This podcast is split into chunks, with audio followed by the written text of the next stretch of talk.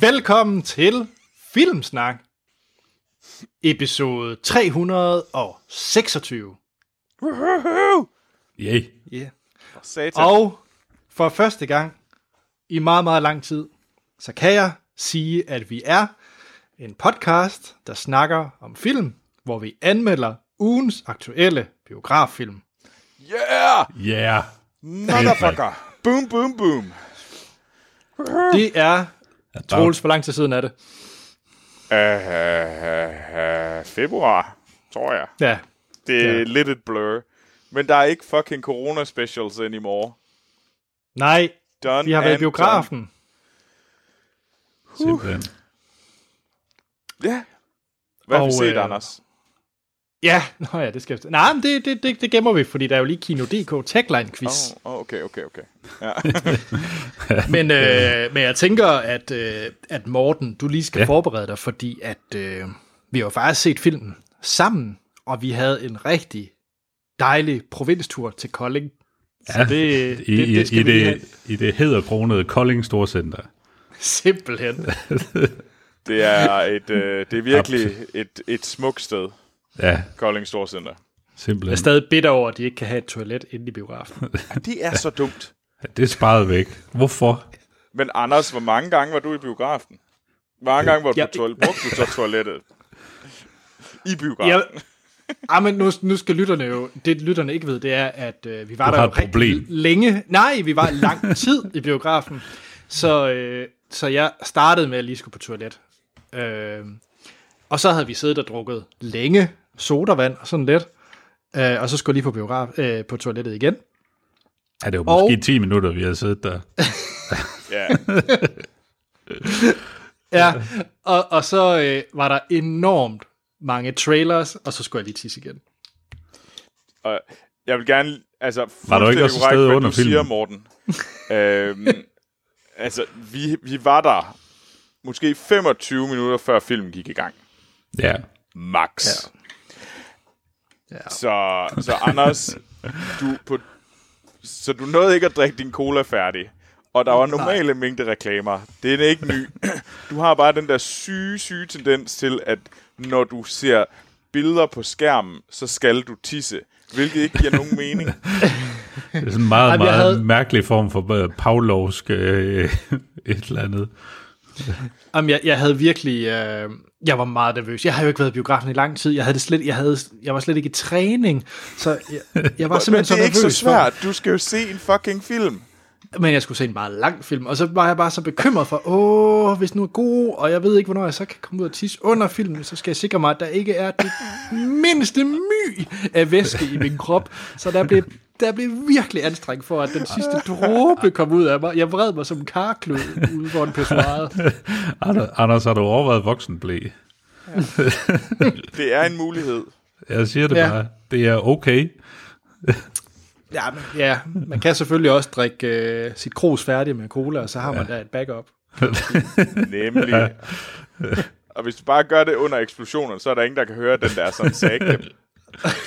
Bare håb på, at det regner i løbet af filmen.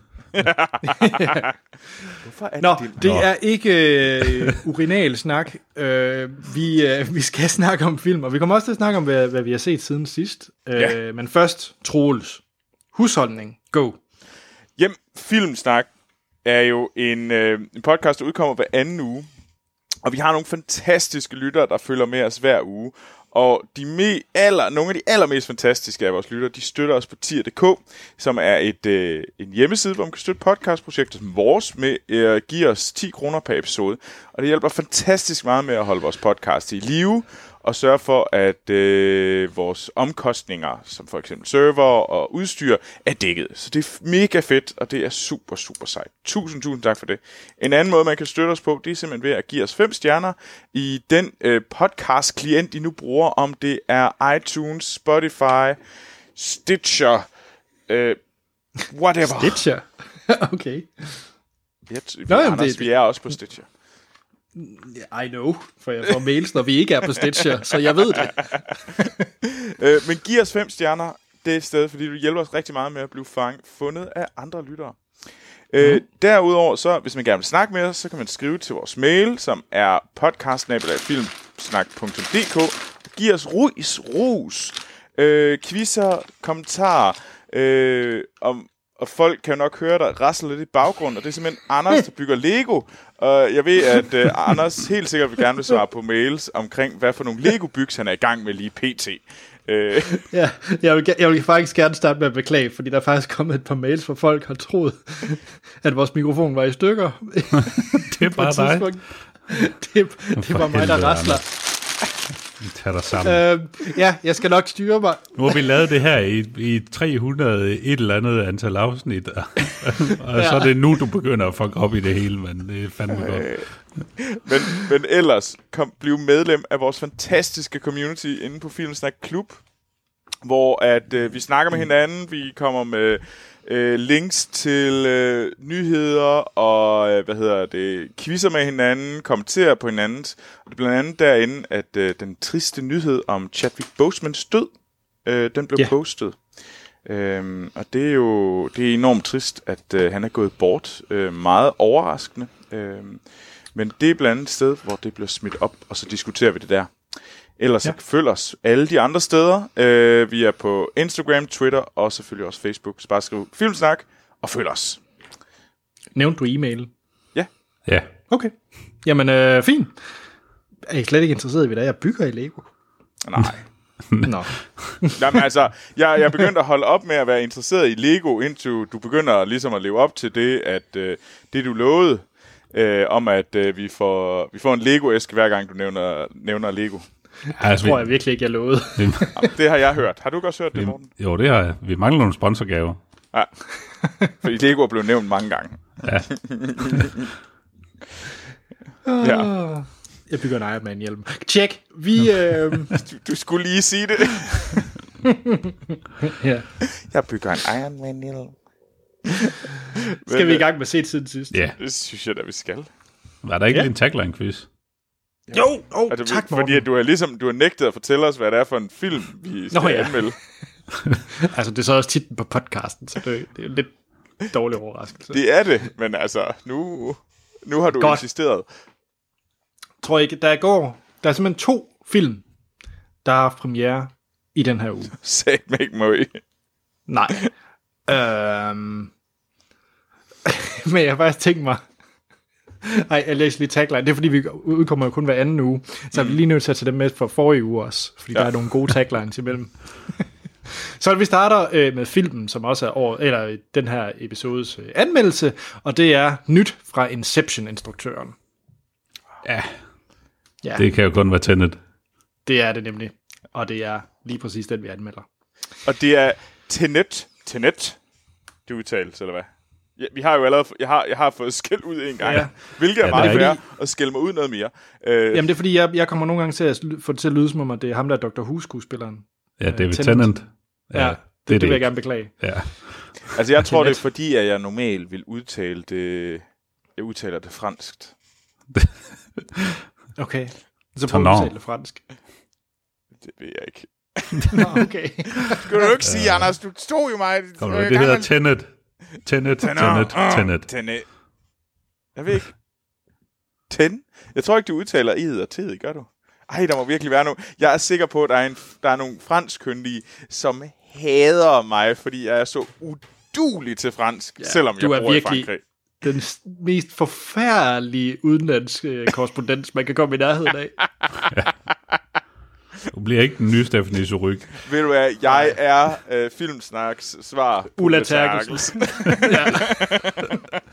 kan godt få en lækker lille halsklud eller noget. Ja. Ulla, hvordan går det? Ja, det går jo meget godt. Jeg sidder og æder god mad i nærheden i Frankrig, i nærheden af den italienske grænse. Det er jo skide lækkert. Tjek. Der er mange flere taglines, vi skal igennem. Okay, cool. Oplevelsen af en anden tid. Tenet. Vi skal lige hurtigt sige, at vi spoiler ikke Tenet endnu. Tenet. Check. Bare fordi så har vi sagt det, også for Troel selv kan huske det, når vi kommer videre i... Hey, der er ingen grund til at skyde. Nå, oplevelsen af en anden tid. Tenet. Det siger mig ingenting. Altså, det er et godt bud. Det er La Belle Époque. La Belle Époque. Ja. Sådan skal det udtales. Der udtaler det rigtig fransk. Og der har de ikke givet at komme en dansk titel, så ja, pas. Den smukke epoke. Og så er jeg virkelig, virkelig interesseret i den her film, som jeg godt kunne finde på at se, fordi den har nemlig den her tagline: Hvem var den lokale pizzabager? Skal det udtales på den måde? What? Hvem var den lokale pizzabager? Er det... Hvad fanden er det for en film? Er det en film om, hvor blev pizzaslicen af? Kan I også huske? Jeg holdt en fødselsdagsfest i forgårs herude på Bøgelandet. Jeg er jo i Danmark for IT. Hvilket er lækkert at være i Danmark igen. Men der begyndte vi at snakke om pizzaslicen, og hvad der egentlig skete med pizzaslicen. Er det også et ting, som jeg har tænkt over? Altså, nej. Jeg kan huske, der var pizzaslice-steder alle steder, der jeg gik i byen. Du kan stadigvæk købe slices i Viborg. Det kan du også i Ringkøbing. Det siger måske lidt om de byer. det tror jeg, du har ret i. Det er en provinsting. Jeg er sikker på, at man også kan i Herning. Altså, det er ikke, fordi du kan også i Herning. Du kan også i Holstebro i Hawaii-pizza. Den ligger nede ved gågaden. Okay. Nå, taglinen, der selvfølgelig var, hvem var den lokale pizzabager? Det er mysteriet om Henry Pick. What? Ja. Mysteriet om Henry. Der sidder du bare og finder på noget nu. Og det er fordi Henry Pick, han har forfattet et meget, meget stort manuskript, som han har skrevet på en indkøbsseddel, og han er den lokale pizzabærer, Henry Pick. Okay. Hvad? Og alt, hvad jeg siger, det er pur sandhed, og filmen er selvfølgelig fransk, går ud fra. Henry. P-I-C-K, han hedder Pick. Henry Pick. Henry Pick. Ja, den går. Ja, den glæder vi os til at høre en anmeldelse af i næste afsnit, Anders. Det er The Mystery of Henry... Les Mistoires Henry Pick. Det er så dumt. Nå. Meget. Den har jeg da set reklamer for, da jeg var i biografen, dengang der var franske, Og hvordan kan du ikke have lagt mærke til at have set filmen om lokale pizzabager? Fordi de talte fucking fransk, og jeg ikke... altså... Jeg havde sgu da ikke at se en fransk film, hvor der stod Henry Pick. Altså...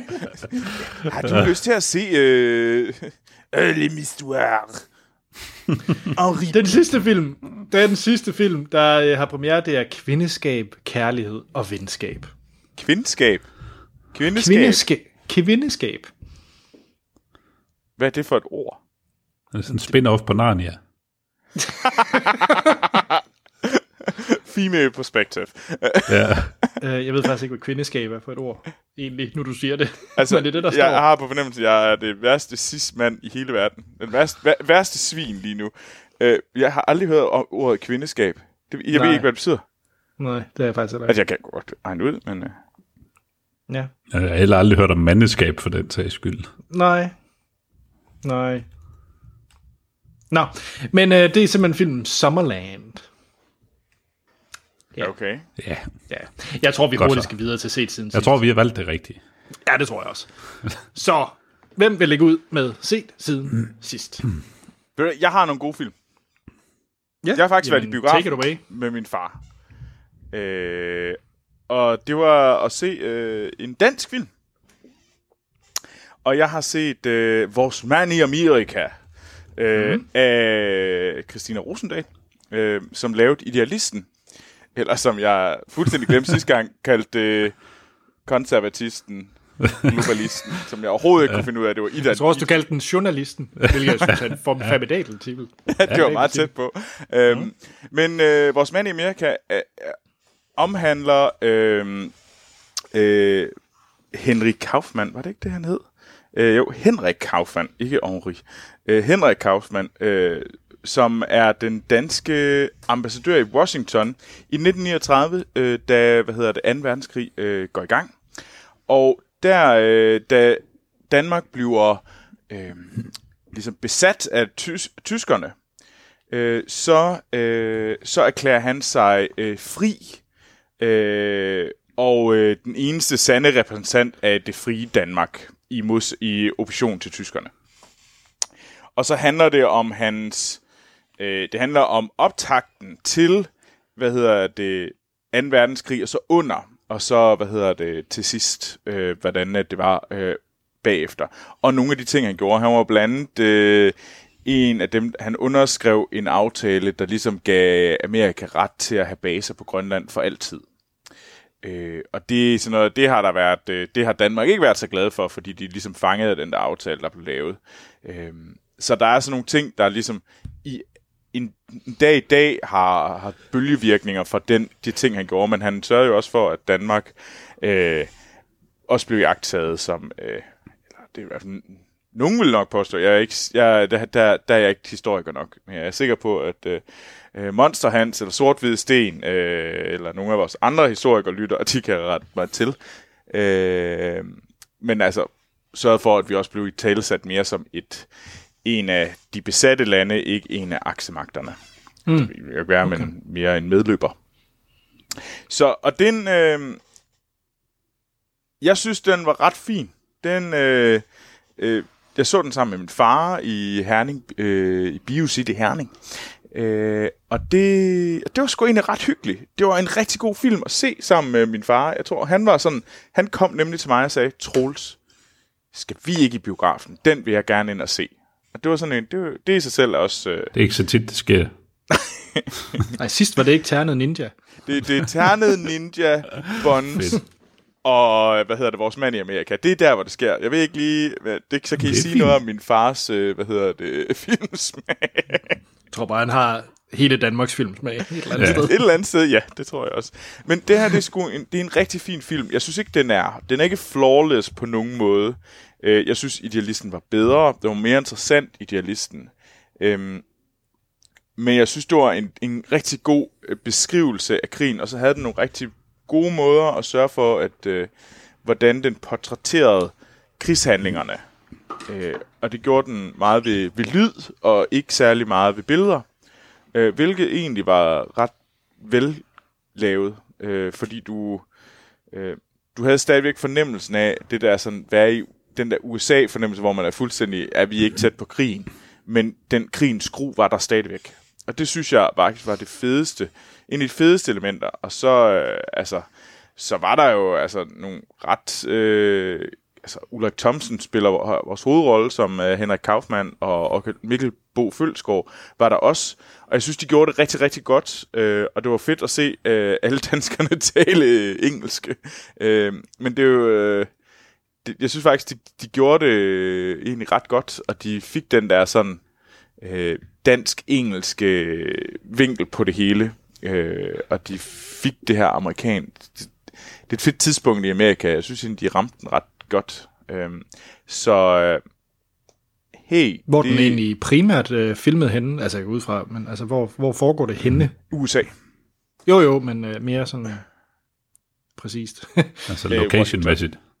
Hvor den optaget location-mæssigt, det har jeg ingen anelse. Den kunne godt være filmet i... Nå, det var Washington, du egentlig er bare... Okay. Ja, den er sat i Washington. Okay, yes. Jeg tror, den er filmet... Mit bud vil være et eller andet sted i Sydeuropa. Den kunne godt være filmet i Frankrig, eller et eller andet... fordi at det så den varmt ud, uden at... men ja. Okay. Jeg ved ikke. Vil jeg kunne lide den, Troels? Det tror jeg egentlig godt, du kunne, for den er jo sådan biografisk, og det kan du jo egentlig meget godt lide. Ja, jeg var svært glad for Idealisten. Jeg synes virkelig, det var en god film. Jeg synes, den mangler... det der var sådan noget contemporary og lidt mere zeitgeist over Idealisten. Det føles lidt mere sådan vigtigt, for jeg synes, det er sådan lidt en... det handler meget om den der sådan, gjorde Danmark det forkerte, da de ligesom lagde sig ned, da Nazi-Tyskland kom bullerne. Og jeg synes, den handlede meget om det, og den fik ham gjort til en stor helt, i modsætning til alle dem, der lagde sig ned. Og jeg er jo ikke, fordi jeg vil starte den der samtale og starte diskussion op, fordi den er sådan stadigvæk, den kan godt hurtigt blive lidt betændt, synes jeg selv. Mm. Men jeg synes, at den på en eller anden måde bliver meget ensidig i sin portrættering, at det var en fejl. Okay. At det Henrik Kaufmann gjorde, var det rigtige, og det var ham, der på mange måder holdt os på den gode side af Amerika og England. Og jeg tror måske, jeg synes, at han fik... det er ikke for at underspille hans rolle, men jeg synes måske, at den blev pustet lidt for meget op. Men jeg synes, de karaktererne, altså ham som karakter, og især hans kone, som var rigtig sej, jeg har faktisk lyst til at høre meget mere om hende, og høre om alt det der, om hvordan det var rigtig, rigtig fedt. Så jeg håbede egentlig på mere af den slags. Det var også godt. Jeg ved ikke, altså jeg ligger nok et eller andet sted mellem 4 og 3, men nu ved jeg, at jeg gav Idealisten 4 stjerner, så jeg tror, jeg giver Vores Mand i Amerika 3 stjerner. Men jeg synes, Anders, tror du vil kunne lide den. Jeg synes, du skal tage ind og se den. Du kan lide sådan nogle biografiske film. Den er ikke så krigsagtig, og den har det tror jeg faktisk er en god ting for mig, et eller andet sted. Altså, det handler mere om... altså, det er mere over i The Good Shepherd og... Ja, fedt. Fedt. Hvad har vi ellers? Hvad hedder den? Bridge of Spies og... Ja, Atonement. Altså, hvor det handler meget lidt om den aktive krig, meget mere om det, der går forud og efter rundt om. Og det tror jeg egentlig... det er vel egentlig lidt mere dig, er det ikke? Eller er det forkert? Så. Men nej, jeg giver den 3 stjerner. Vores Mand i Amerika. Check. Så, og den kan ses i biografen. Det kan den nemlig. Den kan ses i biografen. Og det vil jeg anbefale. Hey, skynd jer ind i biografen. Det er hyggeligt, og det virker som om, der er styr på det. Jeg har ikke siddet ved siden af nogen, som er fremmede, og der er sprit over det hele. Så hey, skynd jer i biografen. Det er en god måde at støtte den lokale erhvervsdrivende. Jeg er ikke sikker på, at Nordisk Film er så lokal, men... så. Nej. Men altså, det er stadigvæk fedt, og yep. Det er rart at være tilbage. Check. Det var Vores Mand i Amerika. Hvad med dig, Morten? Ja. Anders, nu ved jeg at tilfældigvis, at du har ikke set den film, jeg skal snakke om. Så hvis jeg siger, at vi skal tilbage til 97, og vi skal finde en action-basker med et cast, der blandt andet består af John Malkovich, Ving Rhames, Dave Chappelle, Steve Buscemi, Danny Trejo, John Cusack og Nicolas Cage. Ja. Så du ingen anelse. Ja, muligvis. Altså jeg kan fortælle dig, i 97, der så jeg The Fifth Element på repeat. Så det var det, jeg lavede. Det er måske en lidt bedre film end den her. Vi skal snakke Con Air. Yes, jeg har set coveret, og det er noget med et fly, ved jeg. Jamen, nu er du jo om nogen flyentusiast, så det må da næsten lige være right up your alley, det her. Men jeg har aldrig set den, ligesom jeg heller ikke har set Face Off. Men, men det her, det er virkelig en film, hvor Nicolas Cage, han får lov til bare at være Nicolas Cage for fuld udblæsning. Han spiller Cameron Poe, der er sådan Army Ranger, som er blevet hans karriere i forsvaret er ligesom færdig. Han vil gerne ud, han skal hjem, fordi hans kone venter deres første barn. Så han tager tilbage til Alabama. Og, Alabama. Og første aften hjemme, hvor han hilser på konen, som er gravid og bartender på den lille lokale bar. Han skal selvfølgelig ind og hilse på hende, og vil gerne bare lige danse lidt og være lidt sammen med hende. Men hun er selvfølgelig på arbejde, og der kommer sådan nogle rigtig dejlige hillbilly-typer, der selvfølgelig begynder at antaste dem. Og det går jo hverken værre eller bedre, at baren lukker, det hele det... Der er et vildt regnvejr, og han er ved at låse ham og konen ind i bilen, når de skal køre hjem. Så bliver han selvfølgelig antastet af de her hillbillies igen. Men han er jo Army Ranger, så han tæver dem alle sammen. Og ved et uheld, så får han slået en af de her fyre ihjel med de bare næver. Han får simpelthen banket næsen op i hjernen af ham. Så han er død på stedet. Okay. Ja. Ja, det lyder sådan noget, man dør af. Ja, men han er jo... så han bliver anholdt og sigtet for manddrab. Og han får at vide sådan lidt, hvis du indgår sådan en deal med anklageren, så altså med din militærkarriere sådan noget, så kommer du hurtigt ud, fordi du har aldrig lavet noget ballade, og det ene og det andet. Så det er, du vil maks få måske et års fængsel eller sådan noget.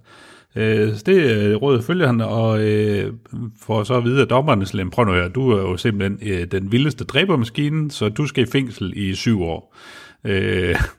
Og det er han selvfølgelig en anelse knotten over. 7 år lyder ikke af meget. Nej, for at slå en mand ihjel. Nej, men det var... Det er i Alabama, eller hvad? Ja, det er Alabama. Det var, selvom det var selvforsvar. Det var dengang, man havde, hvis du havde possession, var det andengangs possession, eller så fik du livstid. Ja. Jamen, jeg havde jo bare et gram hash på mig. Ja, det havde du 2. Ja, to gange.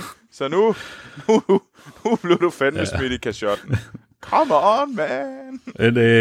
Men selvfølgelig er der sådan en fin lille montage af, hvordan han sådan holder sig beskæftiget i fængslet, og det er bare, fængslet er, man får virkelig portrættet af fængslet, det er det værste sted i verden at være, fordi der er jo oprør hele tiden, og folk der brænder ting af, og folk bliver smadret og sådan noget, men han sidder bare og holder for sig selv, han læser nogle bøger, han styrketræner, og han skriver med hans datter, som selvfølgelig er blevet født i mellemtiden, og hvor han sådan, du ved, man ser et billede af, at han sidder og læser brevet op, og hvor han sidder og læser det i hans stemme, sådan rigtig sådan Southern Alabama drawl, og sådan, yeah, well, darling.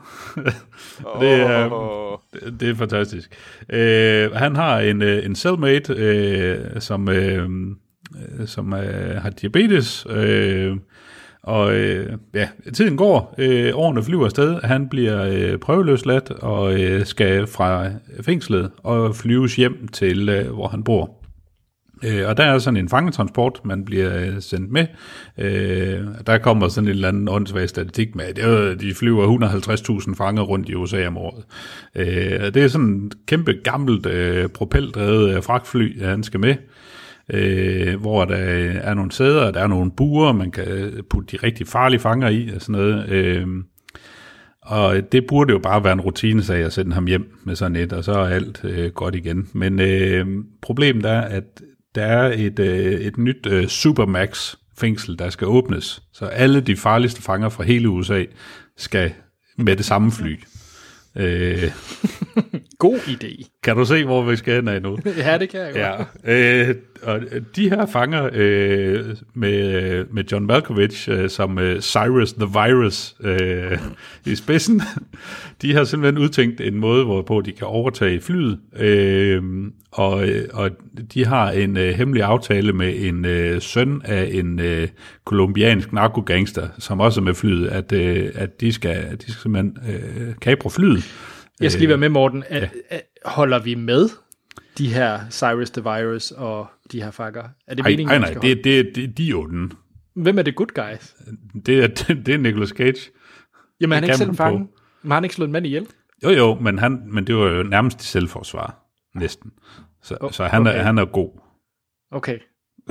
men altså, du kan næsten også høre det på, hvor onde de der er. Altså, det er jo sådan lidt, altså, hvis han er niveau 1 ond, så er Cyrus the Virus måske 8. Ja. Men og der er nogle andre, der kommer med, der er 10. Okay, fordi der er Billy Bedlam, Baby O, Sally Can't Dance, Diamond Dog, Pinball. Ja. Johnny 23 Bakker. Ja, Swamp Thing. Han hedder Johnny 23, fordi han har begået 23 voldtægter. Der er den klassiske linje med sådan, after you, I'll be Johnny 24. Okay. Rigtig klapfyr. Ja, okay. Ja. Det er selvfølgelig Danny Trejo. Jeg er ret glad for Billy Bedlam. Ja. Han lyder også som et svin.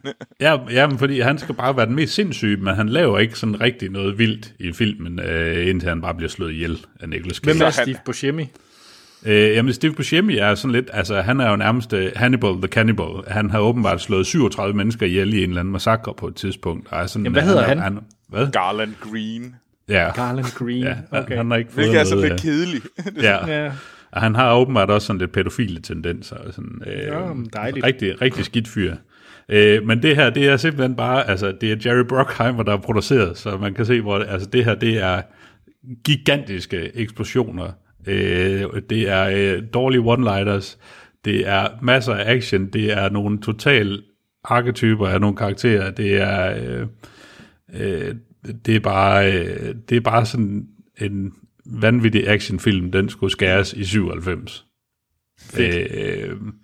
Og Nicolas Cage som den mærkværdige helt i alt det her, der prøver på sådan lidt, jamen han har haft muligheden for at stå af på et tidspunkt undervejs i hele den her fangeflugt, men det gør han ikke, fordi at hele pointen er, at han er jo Army Ranger, og det er No Man Left Behind, og hans cellmate med diabetes, han er også med flyet, men de har ikke fået hans insulin, så han er jo ved at dø. Så ham kan vi ikke efterlade. Jeg troede hans kodenavn var... af vores sådan den der the token pregnant woman. Ja. Jamen, jeg troede lige, at det var hans navn. Det var diabetes. At det var hans. Ja. Nej, det er Baby O. Er det Baby O? Ja. Ja. Det er altså.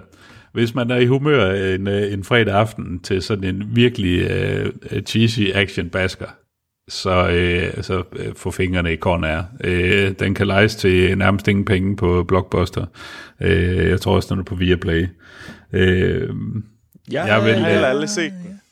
Jeg vil give den 3 ud af 5 stjerner, fordi det her, det er simpelthen så umådeligt dumt og actionfyldt, at man bliver nødt til bare at overgive sig, fordi det er simpelthen det er et overflod af alt det, der gjorde actionfilm gode, dengang jeg var barn.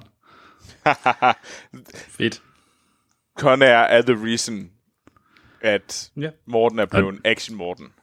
Ja, det var anden bølge for mit vedkommende, tror jeg. Men hvad var første bølge så? Jamen, det er jo Rambo og sådan noget. Den stil. Jeg skulle lige til at spørge, om det var Commando. Og i øvrigt, Anders, når du så har set du er færdig med Conair, så sætter du lige Face-Off på. Okay. Deal. Ja. Alt, deal. Hvis der er en ting, der rører ved noget, så springer det luften i den film. Ja. Den film har bare, at det er fantastisk, så mange ting. Jeg kan stadigvæk sådan, hvorfor sprang den i luften? Altså, var det fordi den sådan gled langsomt forbi en kaj, og så måske rørte den lidt, så BOOM! Det var meget sådan. Og alt sprang i luften. Fedt. Face-off. Eller Conair. Og Face-off. Ja. Det er en double feature. Ja. Men Anders, næste gang, vil du kan sætte Face-off, så vi kan snakke om Face-off næste gang? Ja, for guds skyld, gør det. Jo, jeg vil faktisk gerne se Face-off til næste gang. Ja. Jeg har hørt nok om, at det er en af 90'ernes største actionfilm. Så må jeg jo ligesom bide på. Den kom i øvrigt ud samme år som Conair. Nå, okay. Det har været godt over for Nicolas Cage. Tjek. Ja. Nå, Anders, hvad med dig? Ja. Jeg har for gangs skyld set en Netflix-serie. Okay. Ja. Det er ikke så tit, jeg ser serier mere efterhånden, men jeg faldt lige over High Score på Netflix. Som jeg simpelthen bare tykkede mig igennem. Det er en dokumentarserie, som lige er frisk af landet på Netflix. Og det er jo nok ikke nogen... Ja, men jeg tror, vi alle tre, både Troels, Morten og jeg... Ja, Troels, du arbejder i computerspil, det gør jeg jo egentlig også. Vi kan godt lide computerspil. Så, og High Score, den fortæller egentlig om oprindelsen af mange af de klassiske computerspil. Så man skal ikke se det, hvis man gerne vil vide, hvorfor det er Fortnite er populær, fordi vi snakker altså... Vi skal tilbage i 80'erne primært, og lidt 90'erne også. Og den handler ligesom om... Ja, altså... Den er jo sådan lidt... Altså, den har et tema. Der er 6 episoder, hvor at, den ligesom er delt op i sådan nogle forskellige sådan hovedkapitler, hvor at det allerførste handler meget om sådan de helt tidlige og klassiske arkadespil, som Space Invaders og Pac-Man. Og så går den over i tilblivelsen af Nintendo, og det ligesom var starten på det, altså med hjemmekonsoller, at du rent faktisk har spillemaskiner derhjemme, frem for at du gik i arkadehaller. Og så begyndte man at snakke om rollespillere med Dungeons & Dragons og sådan nogle ting, og så over den over i konsolkrigen med Sega, og så Street Fighter og Mortal Kombat, og så slutter den faktisk af med, at det bliver 3D. Det er faktisk det sidste. Altså, så det er ligesom perioden, den omhandler. Det er, hvor at vi ligesom går ind i Wolfenstein 3D og Doom og den slags. Mm. Altså, det er ligesom det fokus, den har. Det er jo helt min barndom, det der. Ja, og altså, jeg synes jo også, det er vanvittigt nostalgisk. Altså man kan sige, jeg tror faktisk, serien er rigtig, rigtig god, hvis det er noget, hvor man ikke sådan har dyrket det helt intens. Fordi hvis man har dyrket det rigtig, rigtig meget, og har læst mange bøger, for eksempel, jeg har lige læst Console Wars-bogen færdig, og det omhandler faktisk hele 4. episode af den her Highscore, omkring krigen mellem Sega og Nintendo. Ja. Så kan man sige, så er den måske lidt overfladisk, den her serie, men det synes jeg faktisk er okay, fordi du kunne lave en dokumentarserie om bare forholdet mellem Sega og Nintendo i den der periode, så det er jo fint nok, at at de lige klarer det på 45-50 minutter. Ja. Så jeg tror faktisk, hvis det er noget, hvor man ikke sådan i forvejen er dykket helt ned, så er det en rigtig fin serie. Den er lidt amerikansk, vil jeg så dog sige. Okay. Den er lidt smart i en fart, og vil gerne bruge både sådan lidt, nogle gange lidt føles det lidt forcerede følelser, og rigtig meget gejl af special effects. Og det er fint, fordi det spicer lidt de der talking heads op, altså der, hvor du bare ser en mand sidde og snakke, så det har de faktisk nogle ret sjove effekter fra spillet, men det er også lidt for amerikansk, synes jeg. Det er lidt for... Okay. Ja, lidt for hurtigt et eller andet sted. Men når det så er sagt, så har de jo fået nogle fede profiler at snakke med. Altså, de snakker om med skaberen af Pac-Man og skaberen af Space Invaders og så videre, og Romero fra Doom og så videre. Så, okay. Så de har alle de personer, de nu skal have til at snakke med. Men altså... Jeg vil sige, det er sådan en lidt over middel tv-serie. Det er ikke sådan en revolutionering. Ikke, alle... Nej, altså jeg tror måske også, fordi i forhold til computerspil, så er jeg jo vant til, eller så nogle af de dokumentarer, jeg synes, der er bedst, det er jo sådan en som The King of Kong. Jeg ved ikke, om I har set den. Ja, den er nærmest legendarisk nu. Ja, det er en legendarisk dokumentarfilm, og det er jo... Det er 5 stjerner for mig at se King of Kong as Fistful of Quarters. Hvis man ikke har set den, så skal man virkelig se den. Det er sådan... Jeg vil gerne... Jeg tror, jeg vil prøve at se det der Role Players afsnit. Altså, du har ikke rigtig solgt hele serien for mig. Altså, jo, fordi jeg går op i spil, så kunne det være interessant, men rollespil meget, tror jeg virkelig. Ja, altså man kan sige, at rollespil, den er ret, det er ret cool, fordi det er sådan noget, hvor man begynder at snakke om i forhold til, at det starter med tekstbaseret, og så havde du jo så, pinligt, jeg glemte navnet, ham fra Ultima Online. Oh, ja. Eller Ultima-serien er det jo. Nej, hvad er det nu, han hedder? Det er også lige meget. Richard Garriott. Ja, Richard Garriott fra søndag, ja. Det handler meget om ham, og hele den genre, og Richard Garriott er jo lidt en karakter for sig selv, så vær forberedt på det, Troels. Okay. Nej, jeg synes, den er god, men ikke revolutionerende. Jeg vil give den 3 stjerner. Så vi har 3 60-stjernede film, eller oplevelser. Nå, skal vi ikke... Men Troels, du kommer med en 5'er nu, kan jeg mærke. Det gør jeg ikke. Jeg kommer ikke med en 5'er, men... Men jeg vil gerne sige, at det er ikke en 3-stjernet oplevelse, det her. Okay. Jeg har set Cobra Kai, som er tv-serien, som egentlig blev lavet af YouTube til YouTube Original. Dengang der var YouTube Red.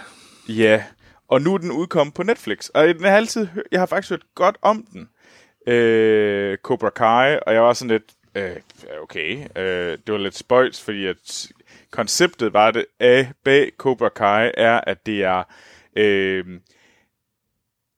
opfølgeren til Karate Kid fra 80'erne. Mm. Og vi har vores to hovedrolleindhavere, Daniel LaRusso og Johnny Lawrence, er vores to hovedrolleindhavere, og det er jo dem, der også var med i Karate Kid 1, som, jeg kan lige så godt sige, jeg har aldrig har set. What? Har aldrig set Karate Kid. Wax on, wax off? What? Jamen, ja, nej. Troels, så ser du Karate Kid, hvis jeg ser Face Off. Okay, men det er jeg nok også nødt til. Nej, så, og de er tilbage, og det er 30 år senere, og man har de her to, og de er i LA, og Daniel LaRusso, han er blevet en bilforhandler, har sin egen bilsælgerfirma, og det går sgu meget godt, mens at Johnny Lawrence, han har sgu aldrig rigtig klaret sig så godt, og han har aldrig rigtig kommet videre, og de på en eller anden, og de stadigvæk, men så finder han ud af, at han tager sig sammen, da han får det her mulighed for at træne en ung mand, der lige flyttede til byen, Miguel, i karate. Og det begynder han så, og så han genopretter Cobra Kai.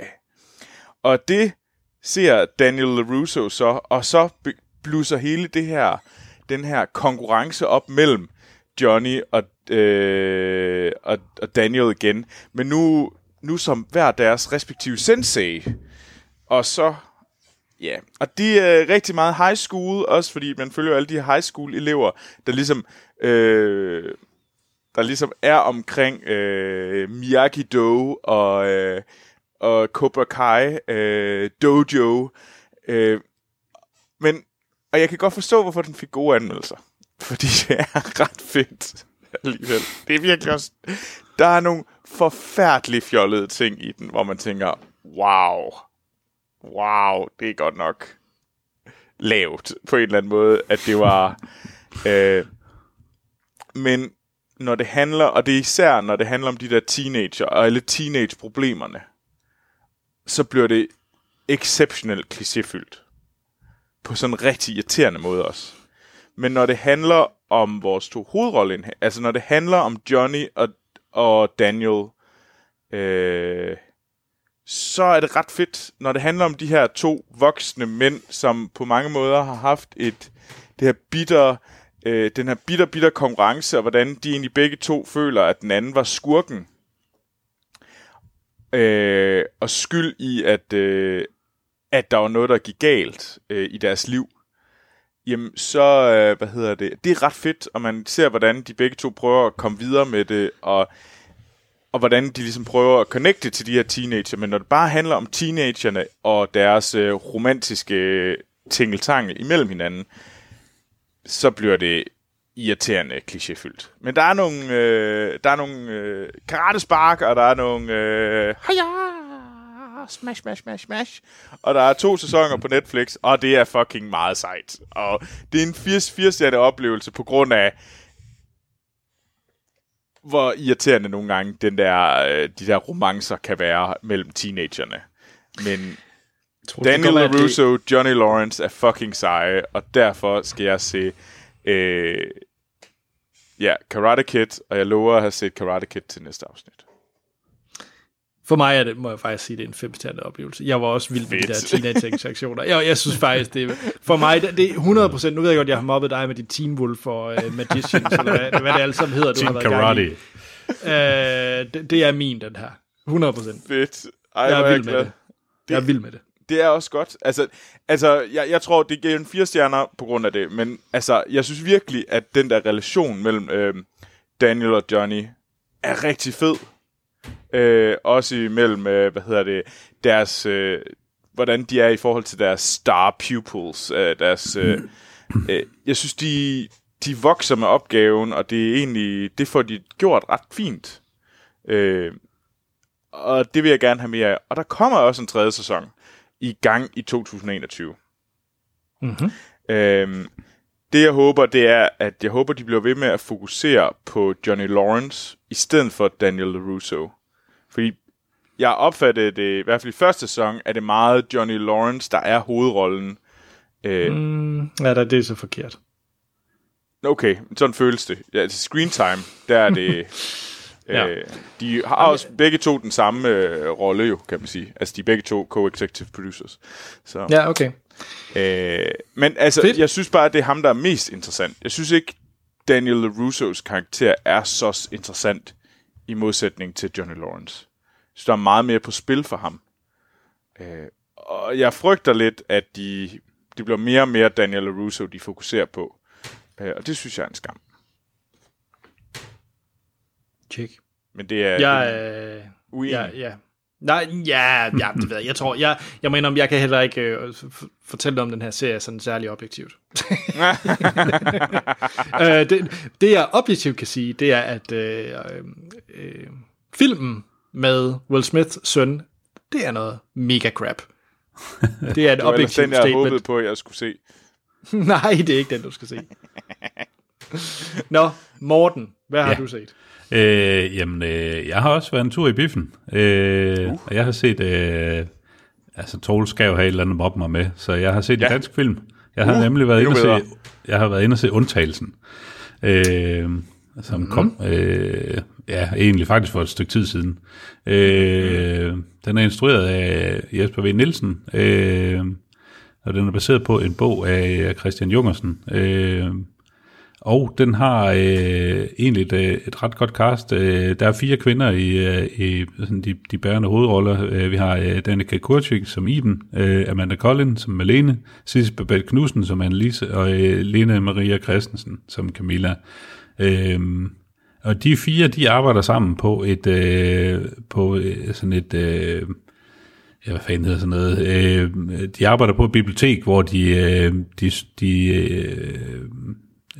og det er på et center for information om folkedrab, hvor de ligesom arbejder med at finde artikler og research og viden til folk, der har brug for det inden for det emne. De 2 af kvinderne, Iben og Malene, de er ligesom slyngveninder ved siden af, og især Iben er meget besat af at studere den ondskab, der er i folk, fra de folk, der har begået folkedrab. Og det stammer muligvis fra, at hun selv har været taget som gidsel i Afrika, er sluppet væk fra det, men nu lider af posttraumatisk stress. Og det er sådan ligesom hendes katalysator for at forsøge at finde ud af, jamen er der en eller anden psykologisk forklaring på,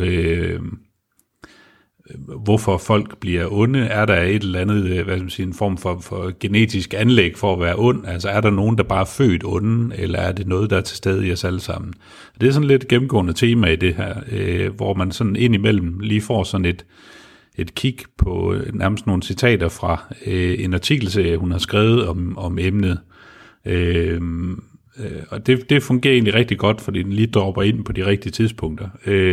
Og til at starte med bliver man så præsenteret for de her 4 kvinder, og man kan ret hurtigt se, at Malene er sådan alfahunden i det her slæng, også i hende og Ibens venskab.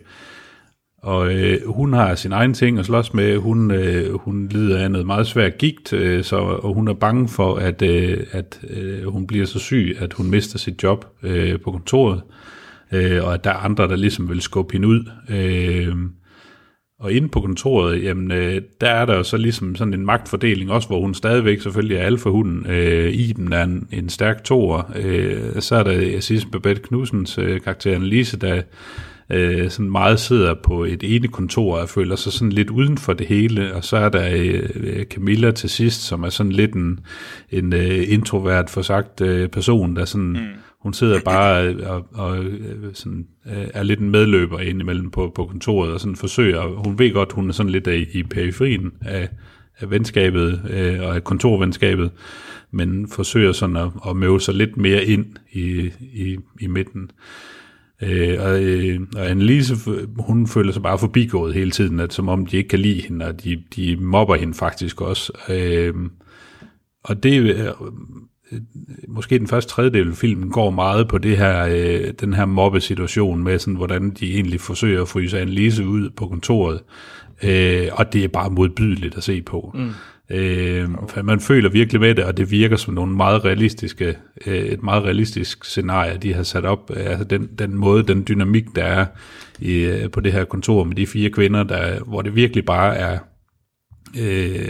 når kvinder er værst over for hinanden.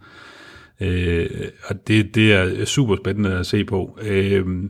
Hele konflikten, den begynder så at eskalere på et tidspunkt, hvor en af pigerne på kontoret modtager en dødstrussel, hvor de begynder at sådan spekulere i sådan lidt, jamen, hvor fanden kommer det fra? Er det fra sådan en bosnisk legemorder, der har begået folkedrab, som de har studeret i det her, som virkelig er en modbydelig fyr, som man ikke har fundet, og han er ikke blevet retsforfulgt. Er det ham, der har fundet ud af, at de er ved at undersøge ham, eller er det bare en af de mobbede kvinder, der sådan har skrevet et anonymt trusselsbrev og sendt til en af de andre på kontoret? Så der er hele tiden sådan en, okay, vi prøver at finde ud af sådan lidt, hvem er det, der har gjort noget, og der er rigtig meget, der ikke bliver sagt, med ord og med replikker i den her konflikt, hvor det sådan lidt, der bliver bare fokuseret på nogle meget subtile reaktionsmønstre eller ansigtstræk og sådan noget, og det er bare sådan, fuck, man sidder hele tiden og er sikker på sådan lidt, ej, det er hende, der har sendt det, og sådan, ej, det er hende, der. Okay. Og hele den her konflikt, den eskalerer bare, hvor det kammer fuldstændig over for dem. Den ene begynder at begå indbrud i den andens lejlighed for at finde ting, og der sker nogle rimelig vilde ting imellem de her fire kvinder. Og mens man tror, at nu har vi simpelthen nået højdepunktet, så kører den bare lige 3 takker længere op, og der kommer mere på, og det bliver mere og mere vildt. Jeg var virkelig fanget af den. Jeg synes, det var en absolut fremragende film. Der er nogle twists i den, som jeg ikke vil snakke så meget om. Men jeg synes virkelig, altså havde det været en film, hvor det bare i gåseøjne var det her psykologiske spil mellem fire kvinder på et kontor, så havde det været en god film i sig selv. Og så kommer der lige et lag mere på, hvor den sådan skifter gear fra en psykologisk thriller til nærmest, altså bare sådan lige før vi er over i noget næsten mere actionbaseret thriller. Og det er, jeg synes, det fungerer skide godt. Det eneste kritikpunkt er måske, at det er sådan lidt fordi den sådan nærmest skifter stil midt i filmen, så er det sådan lidt, man er. Det fungerer sådan lidt underligt alligevel, fordi det er sådan lidt, når man har ligesom fået sådan en mindset af, at okay, vi er inde i den her type film, og så skifter den ligesom spor og gear, og det virker lidt mærkeligt. Til trods for, altså jeg kunne så godt lide begge dele, men det virker lidt som om, at det er 2 forskellige, der har skrevet plottet, og så har vi forsøgt at lime det sammen til en film på en eller anden måde, eller stilarterne i hvert fald. Men jeg synes, det var en super fed film, og jeg tror stadigvæk, man kan nå at se den i biffen. Den kører vist lige på det sidste. Så jeg vil klart anbefale at se den. Og Anders, jeg tror, du vil synes om den. Jeg tror ikke, det er noget fortroligt. Jeg er super, super solgt, Morten. Jeg er faktisk mere solgt end vores mand i Amerika, må jeg desværre sige, Troels. Jeg synes virkelig, det lyder fedt. Jeg er også vild med Lena Maria Christensen.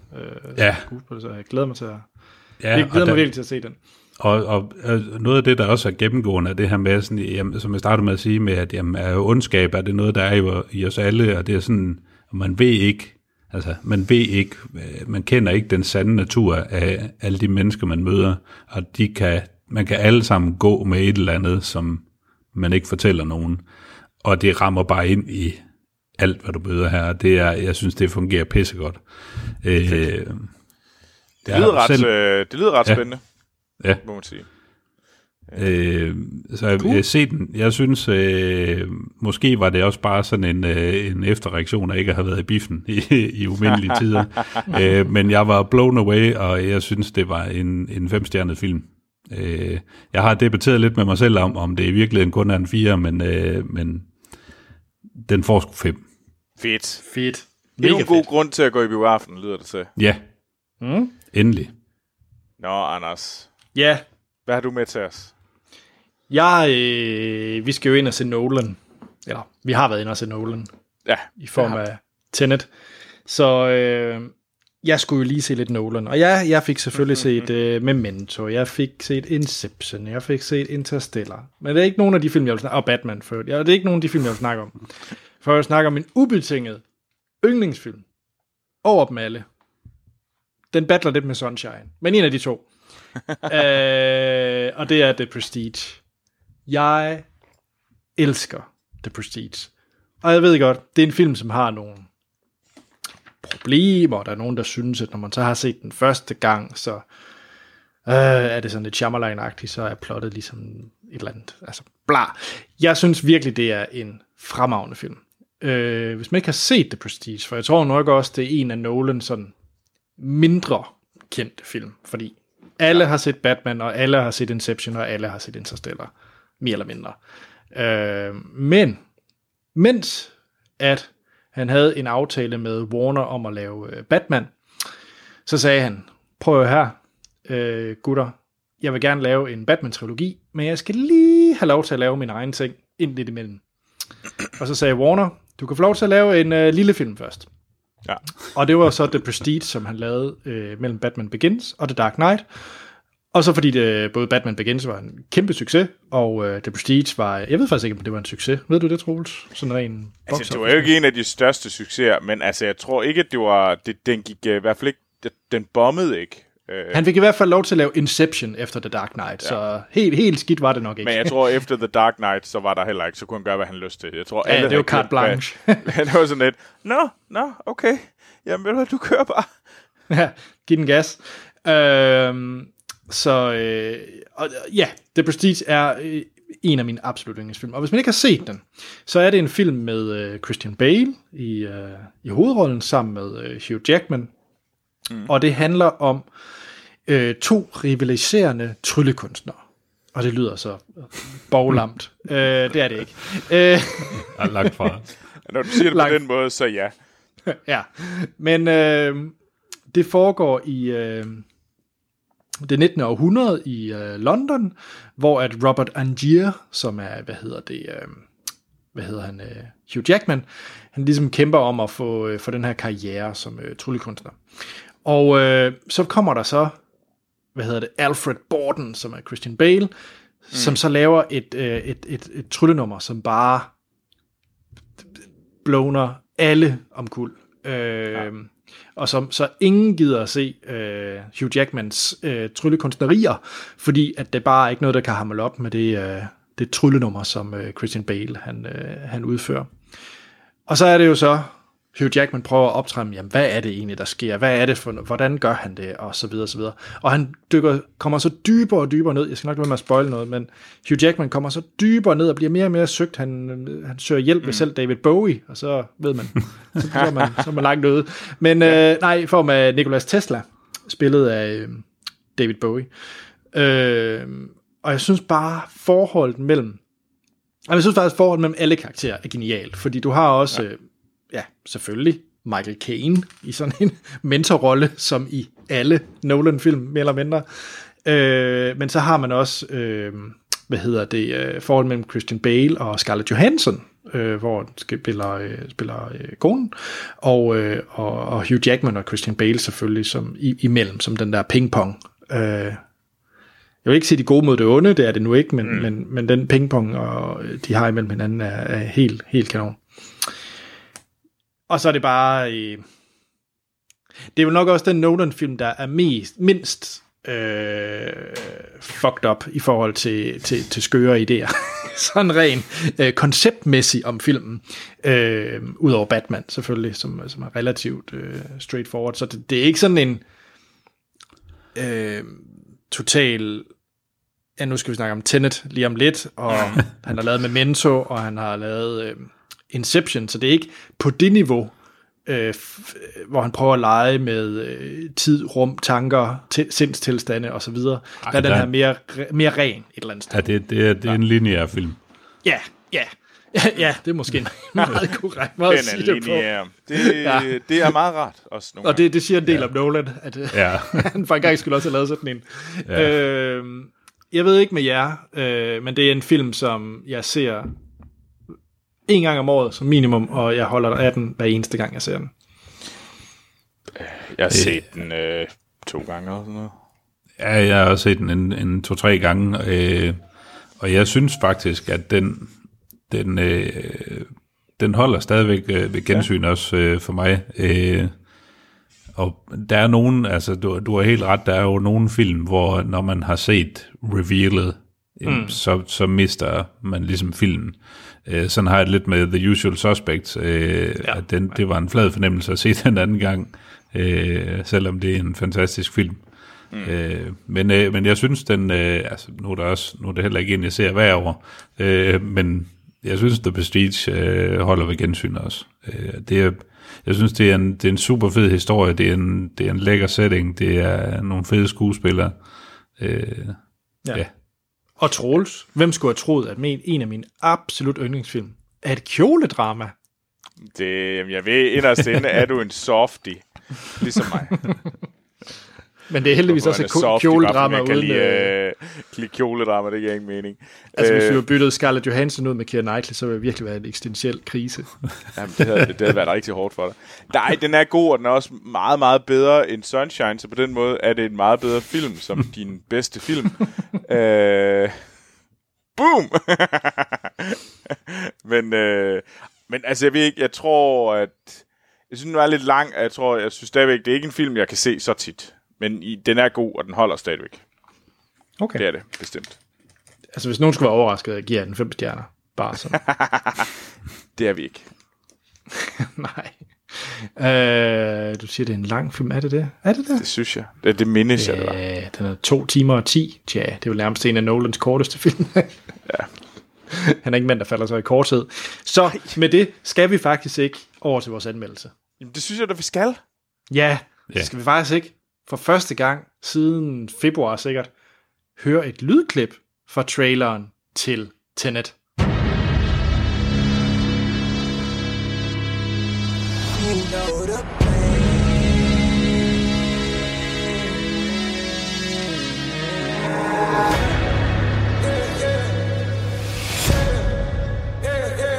Tennis.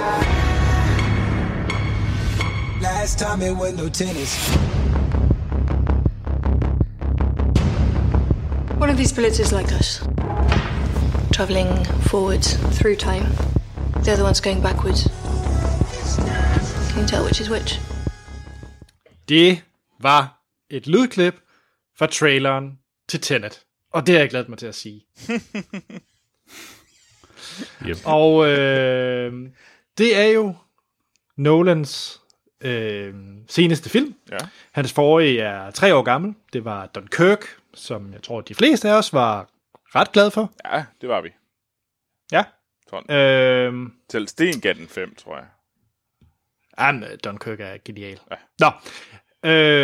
Og den har jo egentlig haft lidt en hård fødsel, den her Tenet. Eller, jeg vil ikke sige fødsel, mere... hvad skal man sige? Jo, release. Fødsel. Den har haft en hård release. Det har den, fordi den skulle være kommet ud tilbage i foråret faktisk. Marts, april. Nej, faktisk juli. Det var først juli. Det var først juli. Så de ventede faktisk med at skubbe den ret sent, fordi de blev ved med at håbe, at corona var overstået. Så fordi den ligesom kom så sent. Den kom først i juli. Og så rykkede den ind, og så skyndte de at sige, måske skulle vi gøre det der. Og så blev det jo udsat igen, fordi at USA havde den der... flare up, eller hvad man kalder det.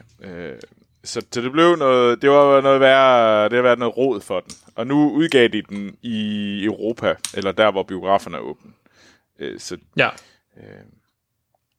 Den er og også udkommet nogle steder i USA, mener jeg, faktisk. Men det er den også. Men det er klart, at... Men det er på en anden måde, den udkom. Det er ikke sådan en wide release film derovre, mener jeg. Nej. Og jeg tror også, det er eller andet sted magten af Nolan. Nolan er jo sådan en, hvad skal man sige, han holder af filmmediet. Han er jo sådan ligesom Tarantino, at han virkelig slår på, at film skal ses i biografen, så jeg tror også, han har været en af de der kræfter, der virkelig har sagt til dem, prøv at I releaser den ikke online på streaming. Ja. Fordi det, ærligt talt, hvis det havde været en mindre film, så var den kommet ud på streaming. Det tror jeg helt sikkert.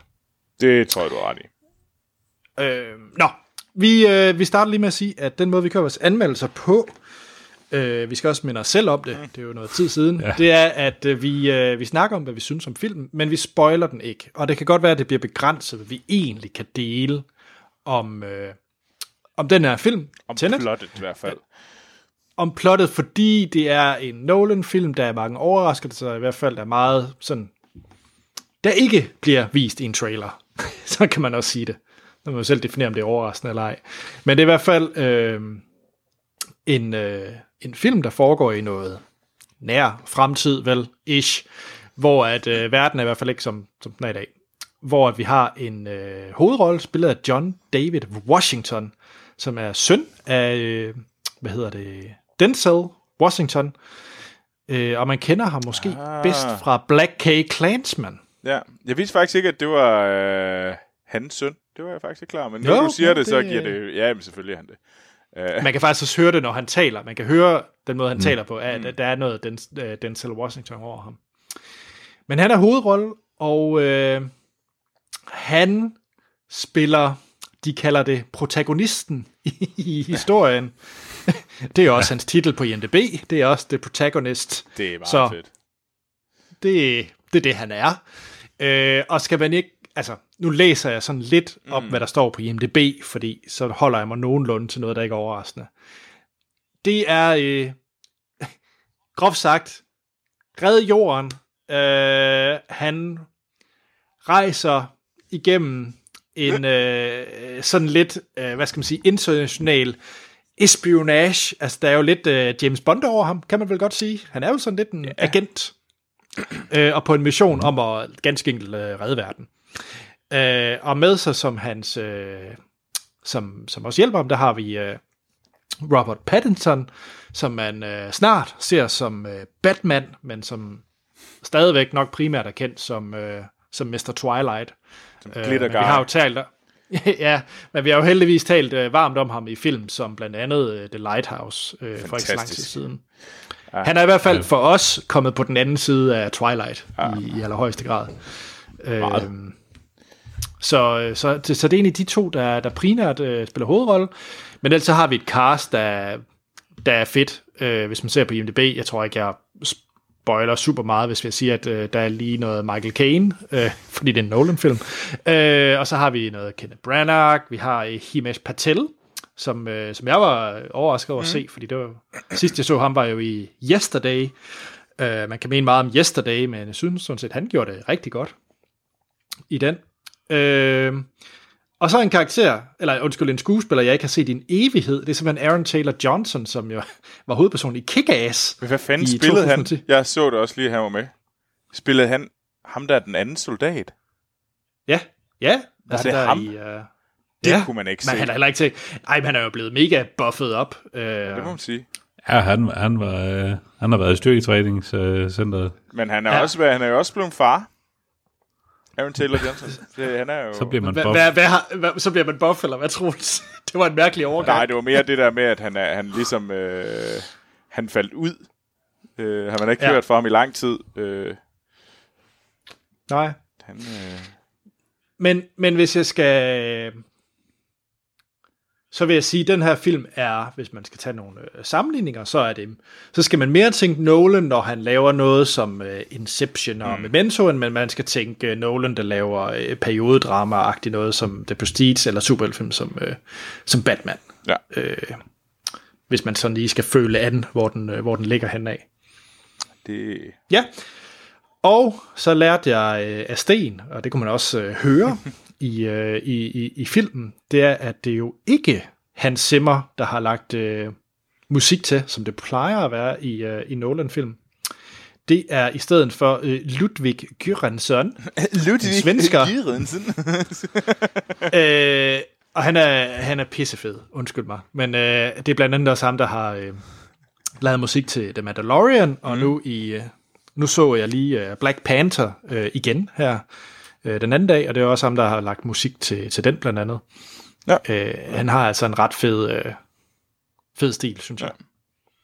Ja. Var det ikke en okay intro? Jo. Tak. Nå. Dygtig. Morten, lad os starte med dig. Hvad var dine forventninger til den her Nolan-film? Jamen altså, jeg er jo sådan overordnet set ret begejstret for Nolan. For Nolan-brødrene, egentlig, i det hele taget. Det er lidt... Jeg har kun set den første trailer, der kom til Tenet, hvor jeg tænkte, det her, det forstår jeg ikke ret meget af, men det ser eddermame fedt ud. Ja. Jamen altså, igen, super fedt cast. Jeg er jo en, som faste lyttere, de ved, så er jeg jo en sokker for sådan noget spionhalløj. Noget med gadgets, og jeg kan godt lide... Når Nolan begynder at fuck rundt med tid på diverse måder. Så jeg glædede mig virkelig, og jeg var ked af, at den blev skubbet så mange gange. Så det var da sådan lidt forløsende at endelig kunne få lov til at sætte sig ind i biffen og se den. Ja. Så jeg har glædet mig. Jeg tror ikke, glæden er blevet mindre af, at man så har skulle vente lidt ekstra tid, og corona og alt det her. Så det har været, man vil sige, timingsmæssigt har det jo været en god film. Ja. Så sige, nu kommer vi virkelig med noget der har blockbuster-potentiale, og genåbner biograferne sådan for alvor. Mm. Ja, absolut. Hvad med dig, Troels? Du er jo sådan... du er ikke Nolan-skeptikeren. Ej, du er nok den, der er mest afdæmpet i os tre. Ja, det er nok. Nolan-skeptikeren er jo sort-hvid sten. Han er jo hateren. Og der er jeg... jeg tror, jeg har en sund kritisk sans over for Christopher Nolan. Buh, Troels. Nej, og jeg synes, jeg kan jo ret godt lide Inception, og det var den fornemmelse, man fik af, at det var mere Inception-style, og jeg var vild med Dunkirk, så jeg var sådan lidt, det skal jo nok blive ret fedt, det her. Og så var det bare sådan lidt, det her, vores filmår starter i år, det er sgu et ret fedt sted, og Nolans film er altid et blast. Altså ligegyldigt, det kan godt være, Dark Knight Rises, som egentlig ikke er en specielt vellykket film, men det er fucking fedt at være i biografen og se en Nolan-film. Næsten ligegyldigt, hvad man mener om den. Så det godt være, at du synes, det er træls, men det sagde ikke være en vild oplevelse.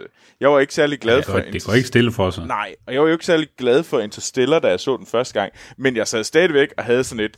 Der er jo nogle vanvittige vilde scener, altså det der med havet, der kører på den der havplanet, altså de der gigantiske bølger, det var jo sindssygt fangende, og de ting, det kan han som få andre, Nolan. Jeg så da mega meget frem til det, men jeg var også blevet, altså jeg tror faktisk, det gjorde det modsatte. Med at vi hele tiden ventede, det blev på en eller anden måde sådan, den udkommer på et eller andet tidspunkt. Og jeg begyndte at blive sådan lidt ligeglad med, hvornår den udkom. Så det blev sådan, det er nu, vi skal se den. Jamen, så må vi også komme ind og se den. Og det var jeg lidt ked af.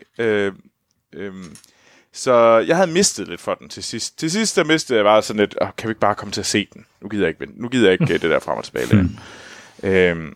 Men altså, det er jo fedt at skulle i biografen. Især med jer. Altså. Ja. Anders, hvad med dig? Kunne du sove op til? Nej, det kunne jeg. Altså, det er faktisk lidt sjovt. Jeg vil sige, jeg registrerede ekstremt sent, egentlig. Hvor, altså, vi havde snakket om i podcasten, at nu er det lige om lidt, der kommer Tenet, men det ved jeg ikke, om det er, fordi jeg ikke får sovet om natten, og der skifter blæer i et væk. At det er sådan, jeg tror ikke, jeg realiserede, at det var nu, den skulle ses. Og det tror jeg egentlig var en god ting, fordi jeg havde ikke så mange dage med... med the hype. Nej, det havde jeg faktisk ikke, fordi jeg tror, at... Jeg tror bare, jeg var blevet sådan en rigtig corona-pessimist, at jeg tænkte, at jeg får nok ikke set en film i 2020 overhovedet i biografen. Jeg tror, jeg var gået og blev sådan lidt... bare sådan lidt sur på hele verden på coronafronten. Så da du... det rent faktisk gik op for mig, hey, det er faktisk lige om lidt, og jeg er i Danmark, ja. Troels, og vi skal se den sammen i Kolding Storcenter. Så tænkte jeg sådan, nå, okay. Og så var jeg mega hyped. Men jeg er også bange, fordi... nu sagde jeg godt nok... altså, jeg elsker Christopher Nolan, men han er heller ikke... ufejlbarlig. Du nævnte selv Dark Knight Rises, og hvor meget jeg end elsker Batman, og jeg elsker Batman ret meget, så må jeg jo nok også erkende, at en film som Dark Knight Rises har rigtig store problemer. Ja. Som jeg giver dig fuldstændig ret, den har så også noget spectacle, man kan nyde, fordi Nolan er jo en mand, der sætter pris på praktiske effekter, så for eksempel scenen i Dark Knight Rises, hvor at Bane, hvor de river det der fly i tu op i luften, ikke? Altså det er jo bare imponerende at se, og du kan bare se, at altså hvordan det er lavet, og det rent faktisk er et fly, de står og hænger op med, jeg ved ikke mange helikopter, der flyver rundt med det. Altså det er bare imponerende håndværk. Så jeg tror som minimum havde jeg forberedt mig på det. Og så var jeg faktisk lidt pupu med castet. Egentlig. Hvordan kan du være pupu med det cast? Jamen, det var fordi, at jeg jo faktisk ikke... Jeg synes jo faktisk, Black Cake Klansman er en ret irriterende film. Primært på grund af John David Washington. Nå, okay. Og jeg synes, at Robert Pattinson er sjov i The Lighthouse, og The Lighthouse er en fed film, fordi Robert Pattinson er whacked. Men kan han så spille en mere seriøs rolle? Spørgsmålstegn. Det var de to primære skuespillere, jeg jo vidste var med, ikke? Så jeg var ret sådan, jeg synes John David Washington er lidt irriterende, og Robert Pattinson kan spille andet af en total karikatur af et eller andet, eller kan han kun spille glitter-boyband. Men Anders, ja? Det undrer mig lidt, fordi at du har jo selv snakket om Robert Pattinson, hvor god han er. Det er jo ikke kun The Lighthouse, han er vild i. Altså, I har jo set nogle film, som du også har set, hvor I har rost ham enormt meget. Good Times, for eksempel. Ja, og den er også fed, men igen, Good Time er også en, hvor at han er... Og det passer jo til film, der er han jo skruet op på 200%. Hvor han føltes meget mere som en afdæmpet karakter ud fra traileren til Tenet, og det var jeg faktisk oprigtigt i tvivl om, han kunne. Okay. Så, ja. Så jeg var nervøs, da jeg skulle ind og se den. Okay. Det var nok også derfor, jeg var ude at tisse 3 gange. Tjek, hvem skal så lægge ud med, hvad man synes? Ved du hvad, skal vi have noget... det ved jeg ikke. Hvem skal starte? Skal jeg starte? Jeg kan godt starte. Ja. Okay. Det må du gerne. Hvad mener jeg om Tenet? Du er forhåbentlig ikke overrasket af det her spørgsmål. Nej, men det er nok lidt sigende om, hvad jeg mener om den her film. Jeg synes, den var ligegyldig. Den var flot. Okay. Bestemt, det var rart at være i biografen. Det var en action-basker. Men den havde alt det irriterende fra sådan en film, for hans mere sådan specielle film. Altså, han mere specielle plotmæssige, altså den, sådan noget med Inception og Interstellar delene. Altså, og det var bare lidt irriterende. Jeg synes, det blev lidt for langt, og han forklarede det igen alt for meget. Vi havde endnu en situation, ligesom vi havde Interstellar, hvor han skulle bare have holdt kæft, i stedet for at forklare os alt. Så skulle han bare have knyttet kaje, og så havde, så kunne vi selv have tænkt over det. Og det er egentlig det, jeg synes, der er det fede ved for eksempel sådan noget som Inception. Alt blev ikke forklaret. Vi skal ikke have forklaring om, hvorfor den der lille ting, den spinner. Vi behøver sikkert se den vælte. eller blive ved. Og det er skide godt. Men jeg synes lige præcis, at han fortsætter her. Han gør de samme fejl. Jo, alle gør det godt, og Nolan laver ikke dårlige film på den måde. Altså det er han for god til, han har for mange dygtige mennesker omkring sig, og han er en sindssygt dygtig craftsman. Jeg synes bare, at når det kommer til stykket, så kommer den her film på ingen måder til at være op i top 5 Nolan for mig. Jeg tror, den kommer til at ligge i bunden og være sådan lidt, nå ja, han lavede også Tenet. Det er jo rigtigt. Men det er jo også, altså hvis man gerne vil se en timebending film fra ham, så skal man se Inception, den er bedre. Altså det vil være det, jeg vil sige til folk. Mm-hmm. Jeg havde håbet på, at den var federe. Jeg håbede på, at jeg kunne være fuld på den, som jeg var med Inception. Jeg kan godt se problemer med Inception, nu hvor jeg har set den 3-4-5 gange, at jo, der er problemer. Jeg mangler måske også en Leo i hovedrollen. Når jeg tænker på... altså på vores to hovedroller, så der er ikke en Leo i hovedrollen. Det eller en Christian Bale. Det er der ikke. Og det havde da været fedt, hvis der var. Men altså, det kan man selvfølgelig også godt overleve uden. Det er sådan lidt et surt opsyn, men det er det egentlig ikke. Altså, det er ikke fordi, jeg synes... Altså, det bliver det selvfølgelig hurtigt, men... Jeg ved ikke lige... Jeg var bare... Jeg håbede på mere. Jeg håbede på noget, der var strammere. Og jeg synes sgu ikke, den var særlig stram, den her film. Den ville gerne lige lidt derover, lidt her, og så lidt tilbage igen. Og det, på et eller andet tidspunkt, blev man sådan lidt ligeglad med, hvad for en retning det hele kørte. Så, nå. Jamen, så blev barnet sat. Ja, det skal jeg lov for. Ja. Morten. Ja. Skal jeg se? Jamen, jeg tør ikke lige sige noget endnu. Skal vi se, hvor hvad jeg gør ved barnet nu? Ja.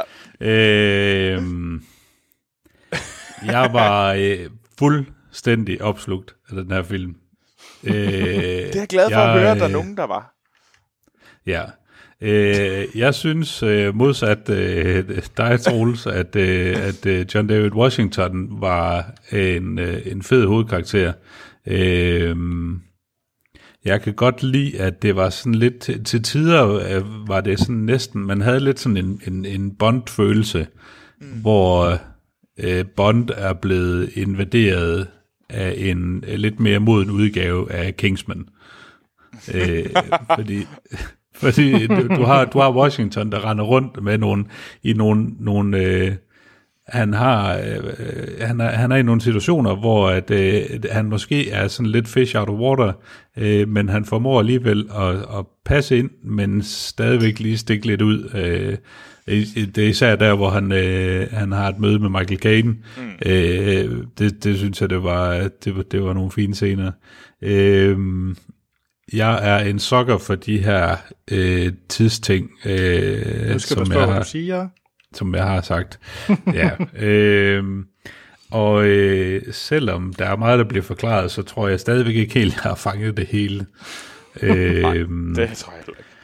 Anders, jeg tror ikke rigtig, vi kan spoile den her, fordi jeg tror ikke, vi fattede filmen alligevel. Så.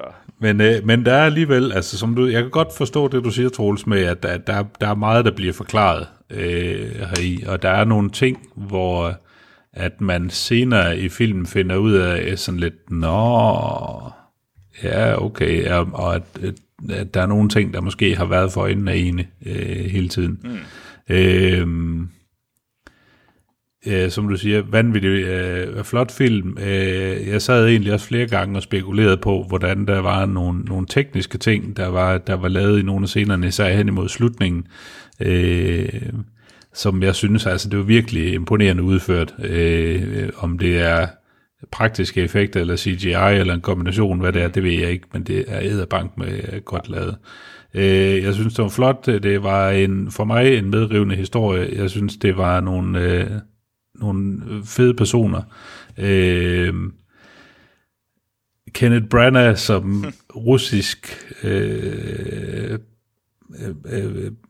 oligark person. Evil bad oligark. Det er sådan lidt... Ja, behøver han stå med sådan en eller anden lidt halvfæsen russisk accent? Behøver vi virkelig det? Kunne man ikke have fundet nogle andre, der var lidt mere russisk end Kenneth Branagh?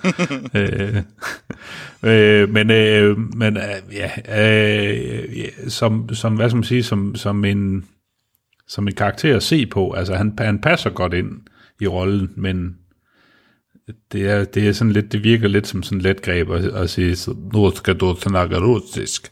Men det er sandt, altså. Ja. Overordnet set så var jeg ret godt tilfreds. Mm. Cool. Anders. Er det årets bedste film? Mm. Ja, altså okay, hvad er barn, Troels, for at sige den sætning? Den er ikke så høj, når det kommer til dig. Nej, jeg mener, hvad er der ude af film? Ja, okay. Det...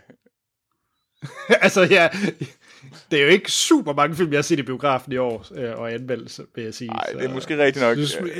Jeg tror, hvis jeg siger den sætning, så er det måske ikke verdens største overraskelse. Nej. Men, jeg er faktisk lidt nysgerrig, Troels. Er det årets bedste film for dig? Nej. Hvad har du set, der har været bedre? Jamen, jeg har da set både Emma, og jeg har set... nej, det er da ikke i år, Emma. Er Emma i år? Nå, det er også lige meget.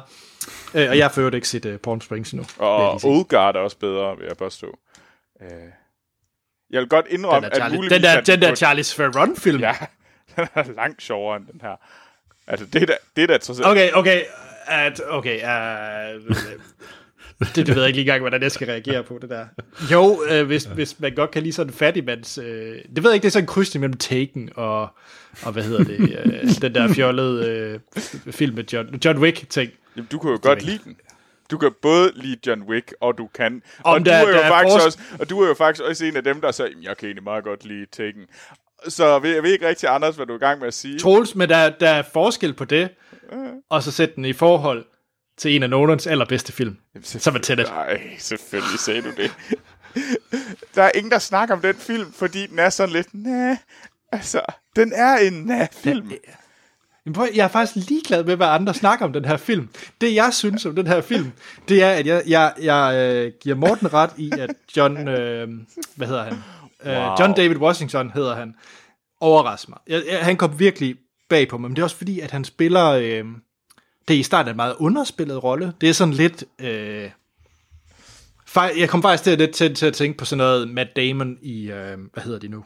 Bourne-filmene. Mm. Sådan, du ved, den der type agent, der ikke rigtig ved, hvorfor han er der, hvad er det, han skal, hvad er det, der foregår. Jeg kan godt lide, han var den der lidt underspillet fish out of water i det her gigantisk kompliceret univers, som den her film er. Jeg synes faktisk, han spillede enormt godt.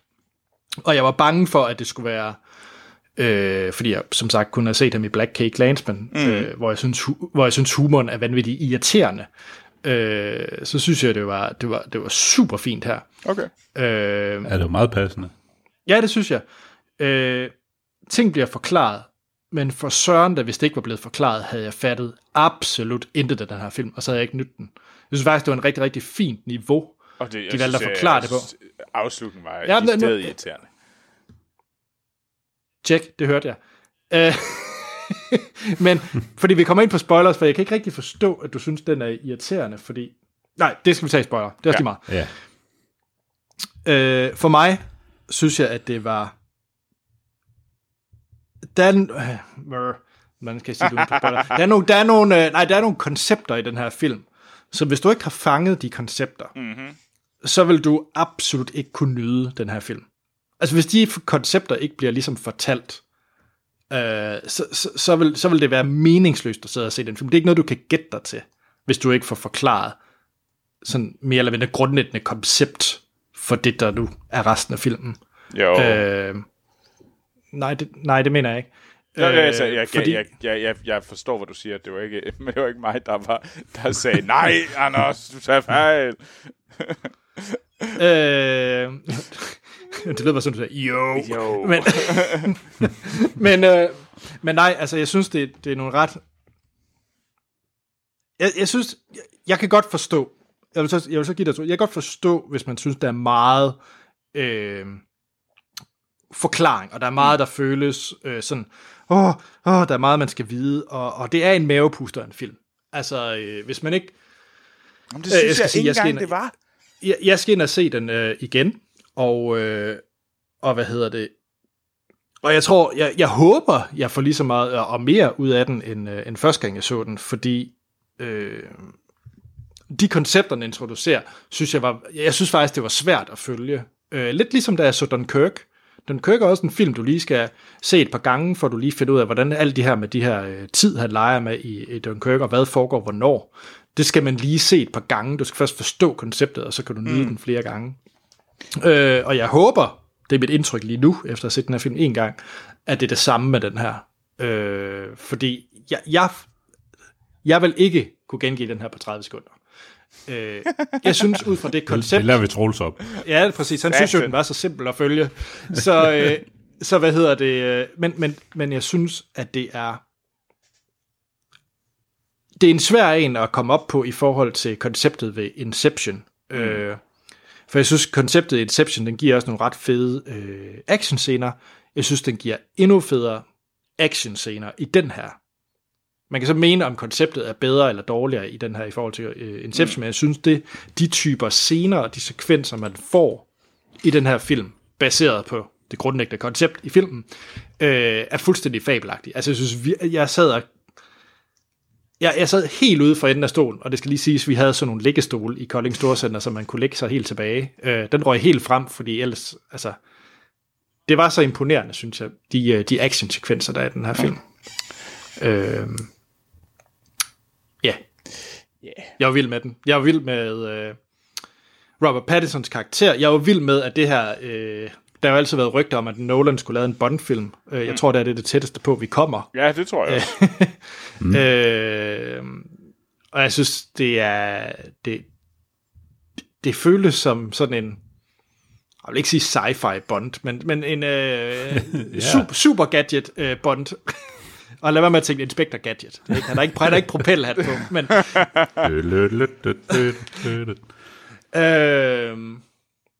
Jeg kan faktisk godt forstå, hvis nogen mener, at den er sådan lidt for overtænkt og for gakket på nogle punkter. Det kan jeg sådan set godt købe, men for mig, der passede det bare helt perfekt. Okay. Jamen, skal vi kaste nogle stjerner efter den? Troels? Jamen, jeg synes, det er 3 stjerner. Som jeg sagde, det er ikke en dårlig film. Men jeg synes også, den er fed at se i biografen. Det er et hyper, der går derud af, og det er, der bliver givet gas på alle tingene. Og det er sgu meget fedt. Jeg synes ikke, den er oppe på Inception, som den er som det er det tætteste sammenligningspunkt, jeg har med den. Det synes jeg ikke, den gør. Så jeg synes, det er en 3-stjernet film. For mig på niveau med Batman Rises. Okay. Altså, det er jo også fint nok. Altså, man kan ikke altid lave 5-stjernet film. Altså. Det er det, vi er enige om. Altså, jeg synes måske lige præcis at tage Nolans dårligste film. Og... Jeg ser, at Nolans dårligste film er en 3-stjernet film. Det synes jeg da egentlig er okay. Siger der noget om, hvor god han er? Jo. Bevares. Ja, okay. Og jeg giver ret i, at det er sci-fi Bond på en cool måde. Der var bare... Ja. Der manglede noget sådan skærne ind til benet nogle gange, synes jeg. Og så skulle han holde sin kæft til sidst. Men altså... Det er spændt på at diskutere, hvad der er den her del. Men ja. For jeg ved faktisk ikke helt, hvad det er, du refererer til lige nu. Men tjek, Morten. Ja. Jeg fandt mig godt nok i tvivl. Ej, det er du jo ikke. Jo, Morten. Jamen, så skal den have 4 eller 5. Det er lidt det. Jeg synes 3, det er den overhovedet ikke til. Det er... Stort 4-tal. Altså, jeg kan huske, Interstellar gav jeg i sin tid 4, fordi jeg synes, at slutningen på den var sådan, den tabte mig lidt. Det synes jeg ikke. Jeg synes ikke, det samme skete her. Jeg har ikke noget mod slutningen, Troels, så den får 5. Det er yay! Og altså, er der big surprise? Ja, jeg giver den 2, fordi jeg synes alligevel, at nej, pjat. Nej, altså hvis jeg skulle lige nu, og det jeg skal se, som sagt skal jeg se den igen i den her uge. Hvis jeg skulle rangere den nu af Nolans, altså Prestige er stadigvæk en speciel plads for mig, og det samme er Dark Knight. Det er sådan for mig sådan peak Nolan.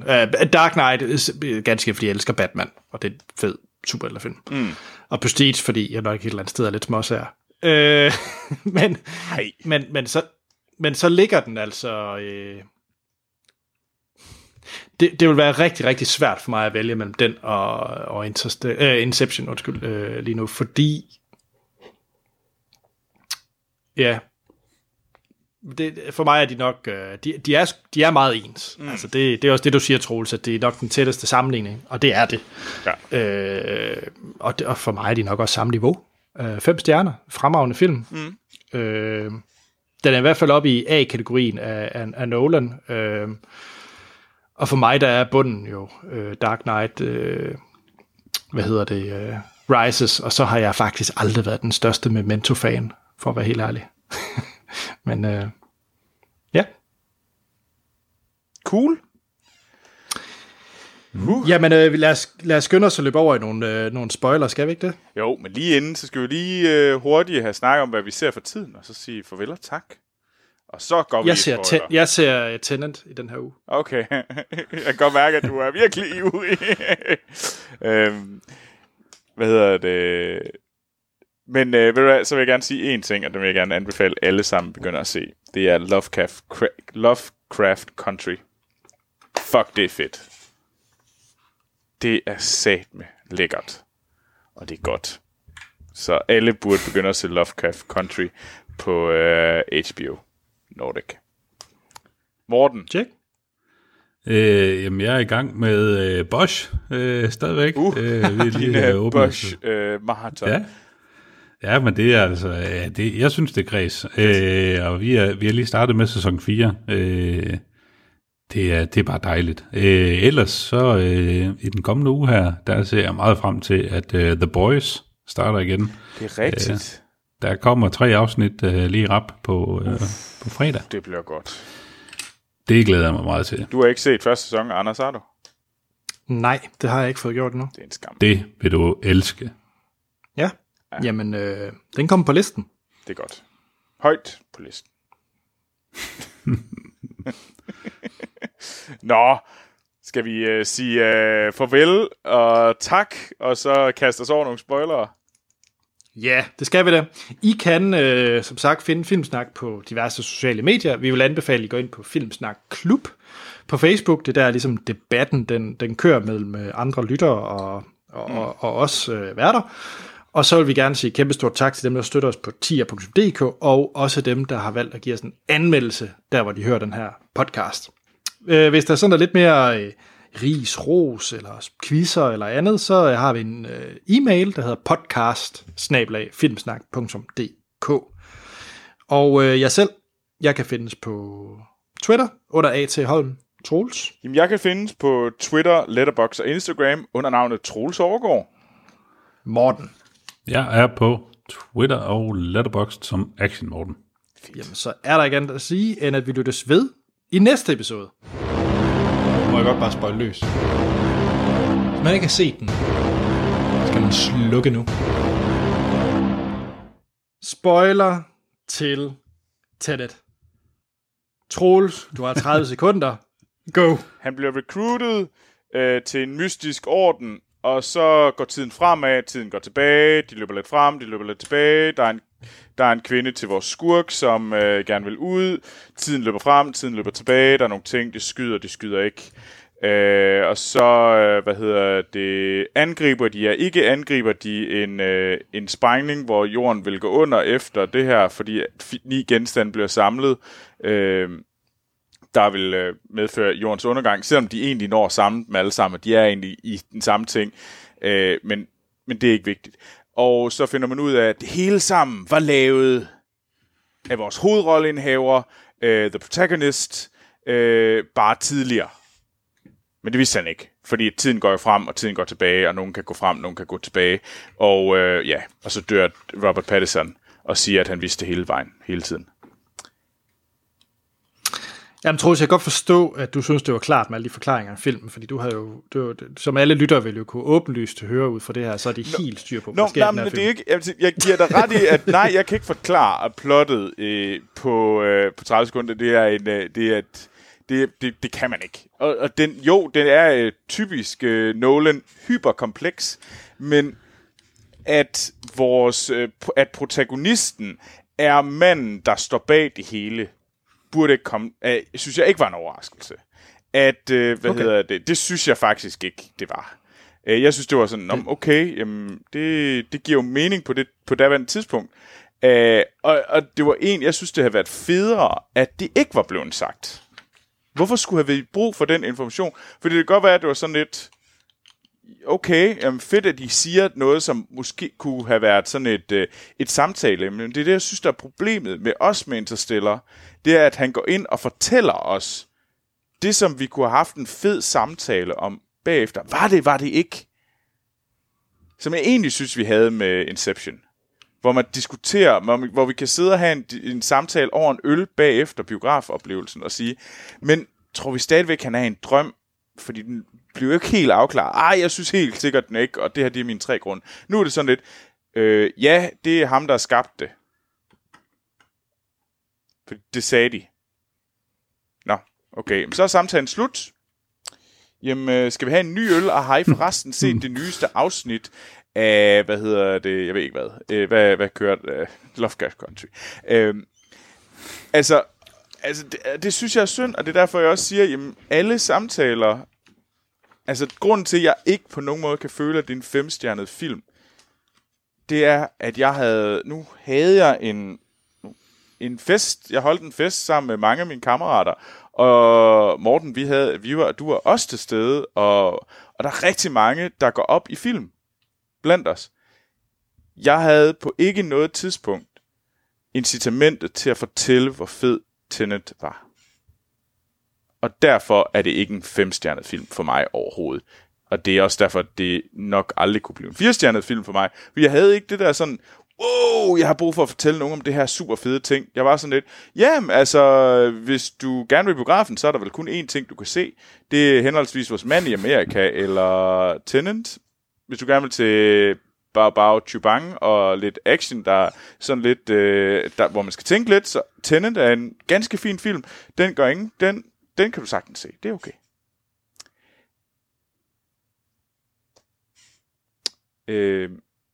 Så vil jeg ikke lige... Jeg er svært ved at sådan sige, at det her, det var... Altså komme med den der sådan... Jeg synes bare, det blev bare sådan lidt... Ja, okay... Jeg tror, jeg diskuterede det med Sten bagefter. Sort-hvid Sten. Han var jo med i biografen og inde og se den sammen med os. Og han kom egentlig med en god pointe om, at det der måske gjorde den også sådan tidsmæssigt irriterende, det var, at tiden både gik fremad og tilbage hele tiden. Så du var fanget i den der med, at den valgte ikke en retning. Du var hele tiden fanget midt imellem. Sådan, nu gør vi lidt fremad, nu kører vi lidt tilbage. Og nu ser vi fra det her vinkel, den her vinkel. Og det gjorde måske, at historien ikke blev så, så skarp. Det er min holdning. Altså, der synes jeg også, altså Inception er... Den var nok lettere at følge med i. Altså, fordi der skulle du kun i situationstegn følge med i, hvor mange lag inden de var i drømmen. Og det var ligesom... Det var lidt mere lineært, selvom det måske ikke giver så meget mening i den kontekst. Men det var sådan lidt, nu er vi i lag 1, nu er vi i 2, nu er vi i 3, og så kører vi tilbage igen. Det var ikke sådan noget, nu er det ene, nu er det andet, nu er det ene, nu er det andet. Og der var den her, der var også sådan indimellem, sådan, jeg tror i løbet af den første tredjedel af filmen måske, tænkte jeg sådan lidt, okay, sådan lidt nu... Jeg tror, jeg er nogenlunde med, og så begyndte de det der med, så kører vi lidt frem og lidt tilbage, hvor jeg sådan lidt, så tænkte jeg lidt, okay, alle de gode idéer, jeg havde fået til, hvordan det hang sammen, det har jeg bare overhovedet ikke styr på længere. Men jeg synes, det var, jeg tog det så mere som en fed oplevelse, at det er sådan lidt, okay, der tog han fandme røven på mig. Nu har jeg ikke lige fanget den.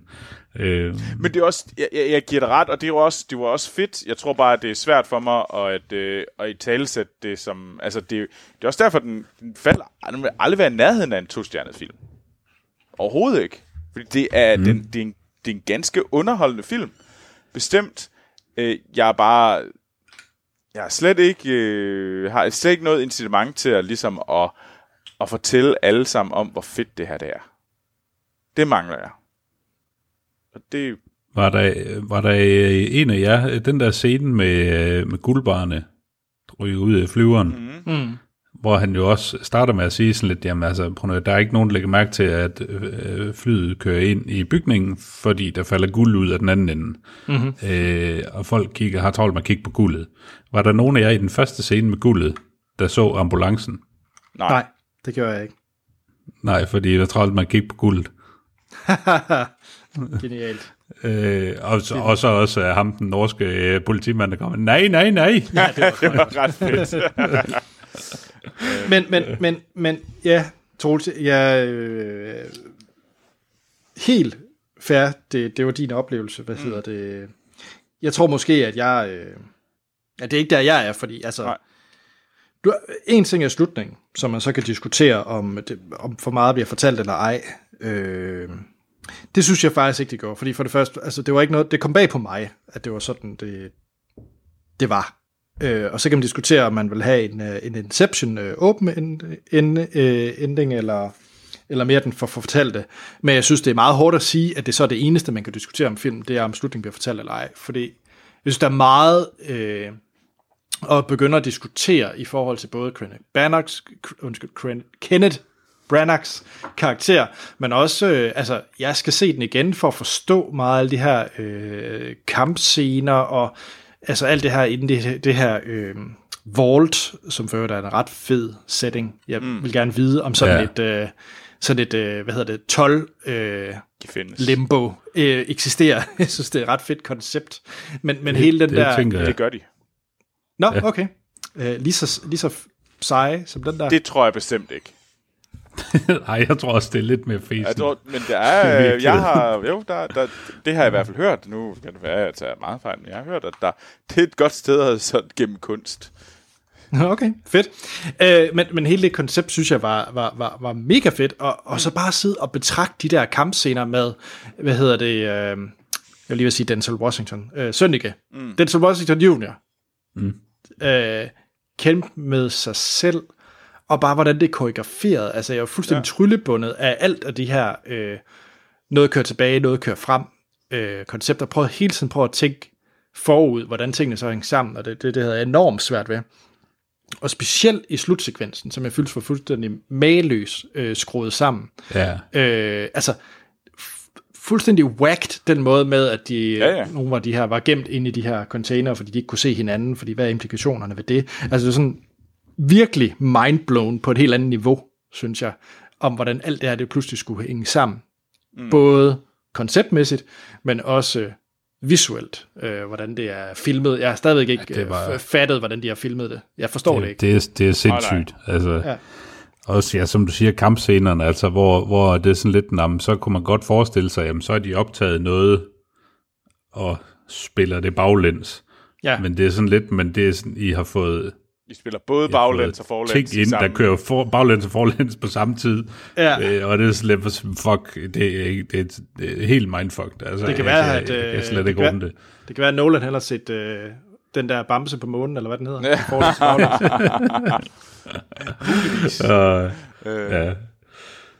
Ja. Men jeg vil rigtig gerne...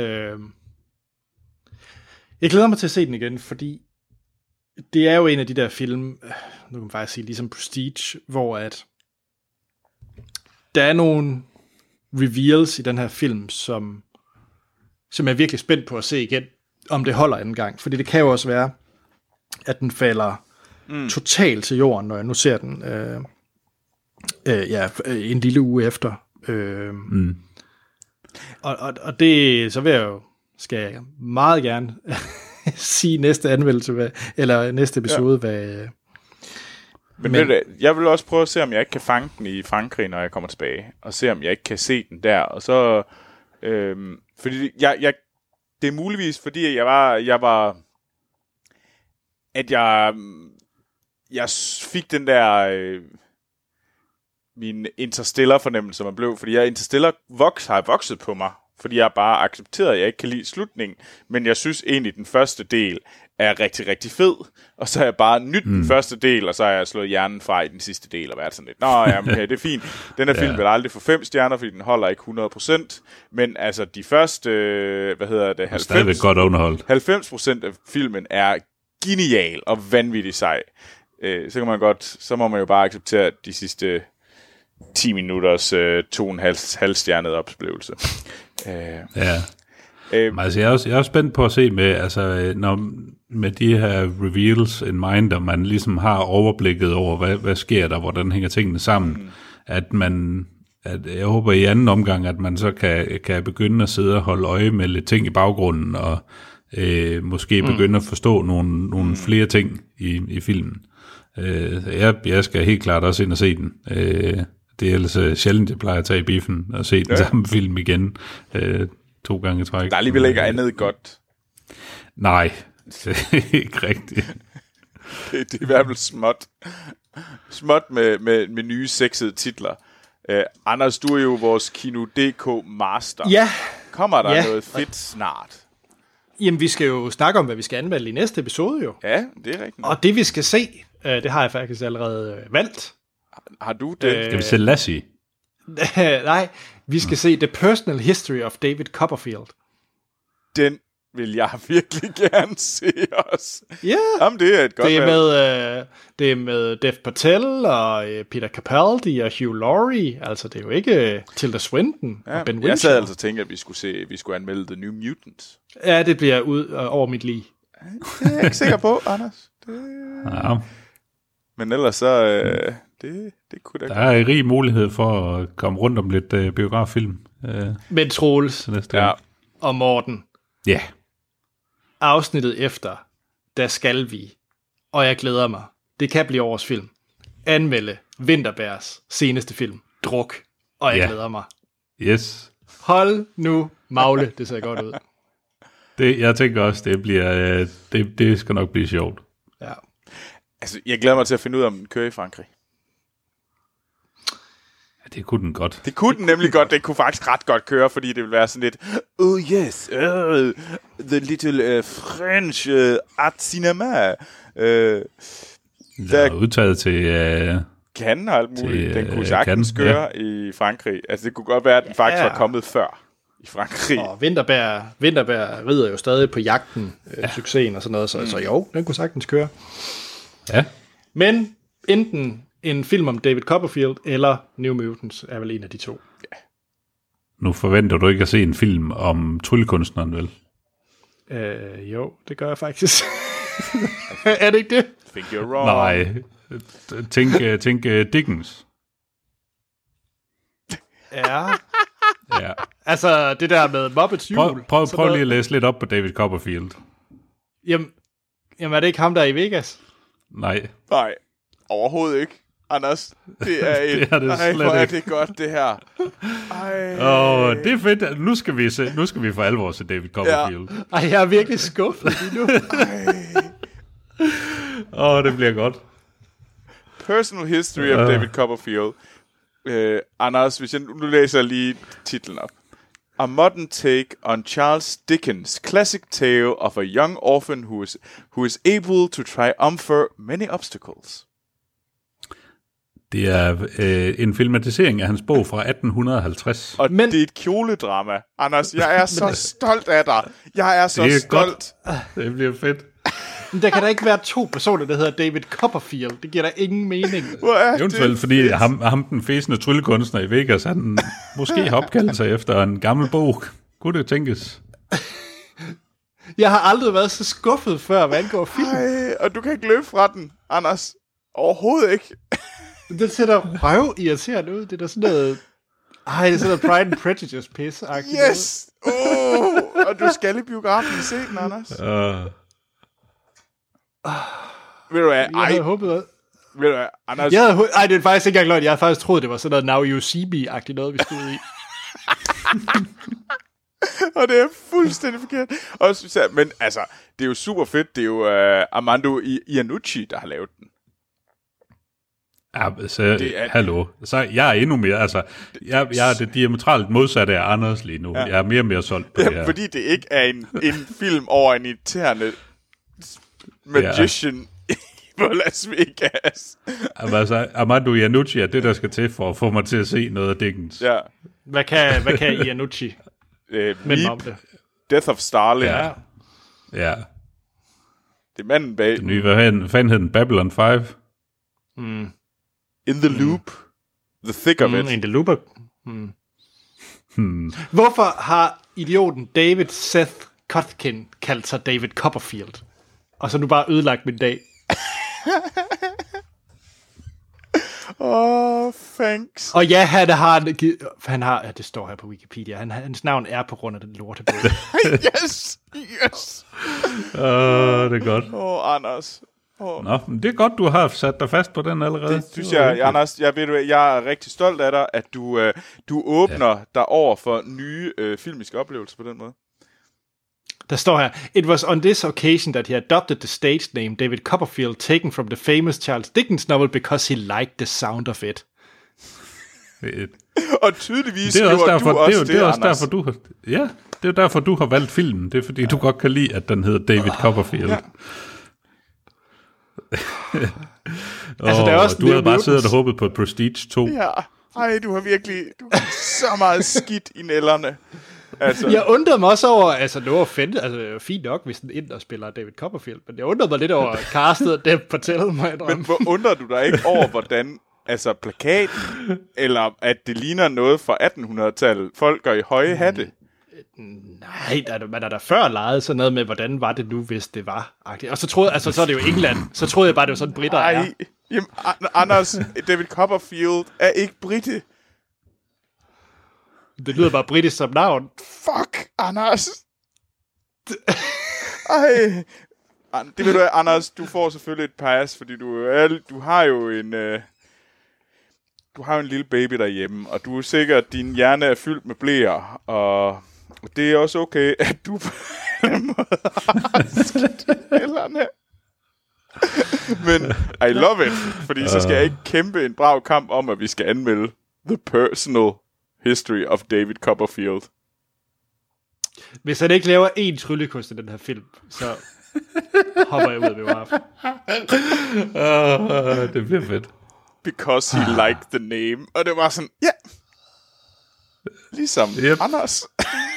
Jeg synes, vi skal runde af nu. Jeg er ked af for alle lyttere, det sluttede på den her skuffelse. Men, det er jeg ikke. Nej, jeg synes, det er verdens bedste ting lige nu. I'm so happy.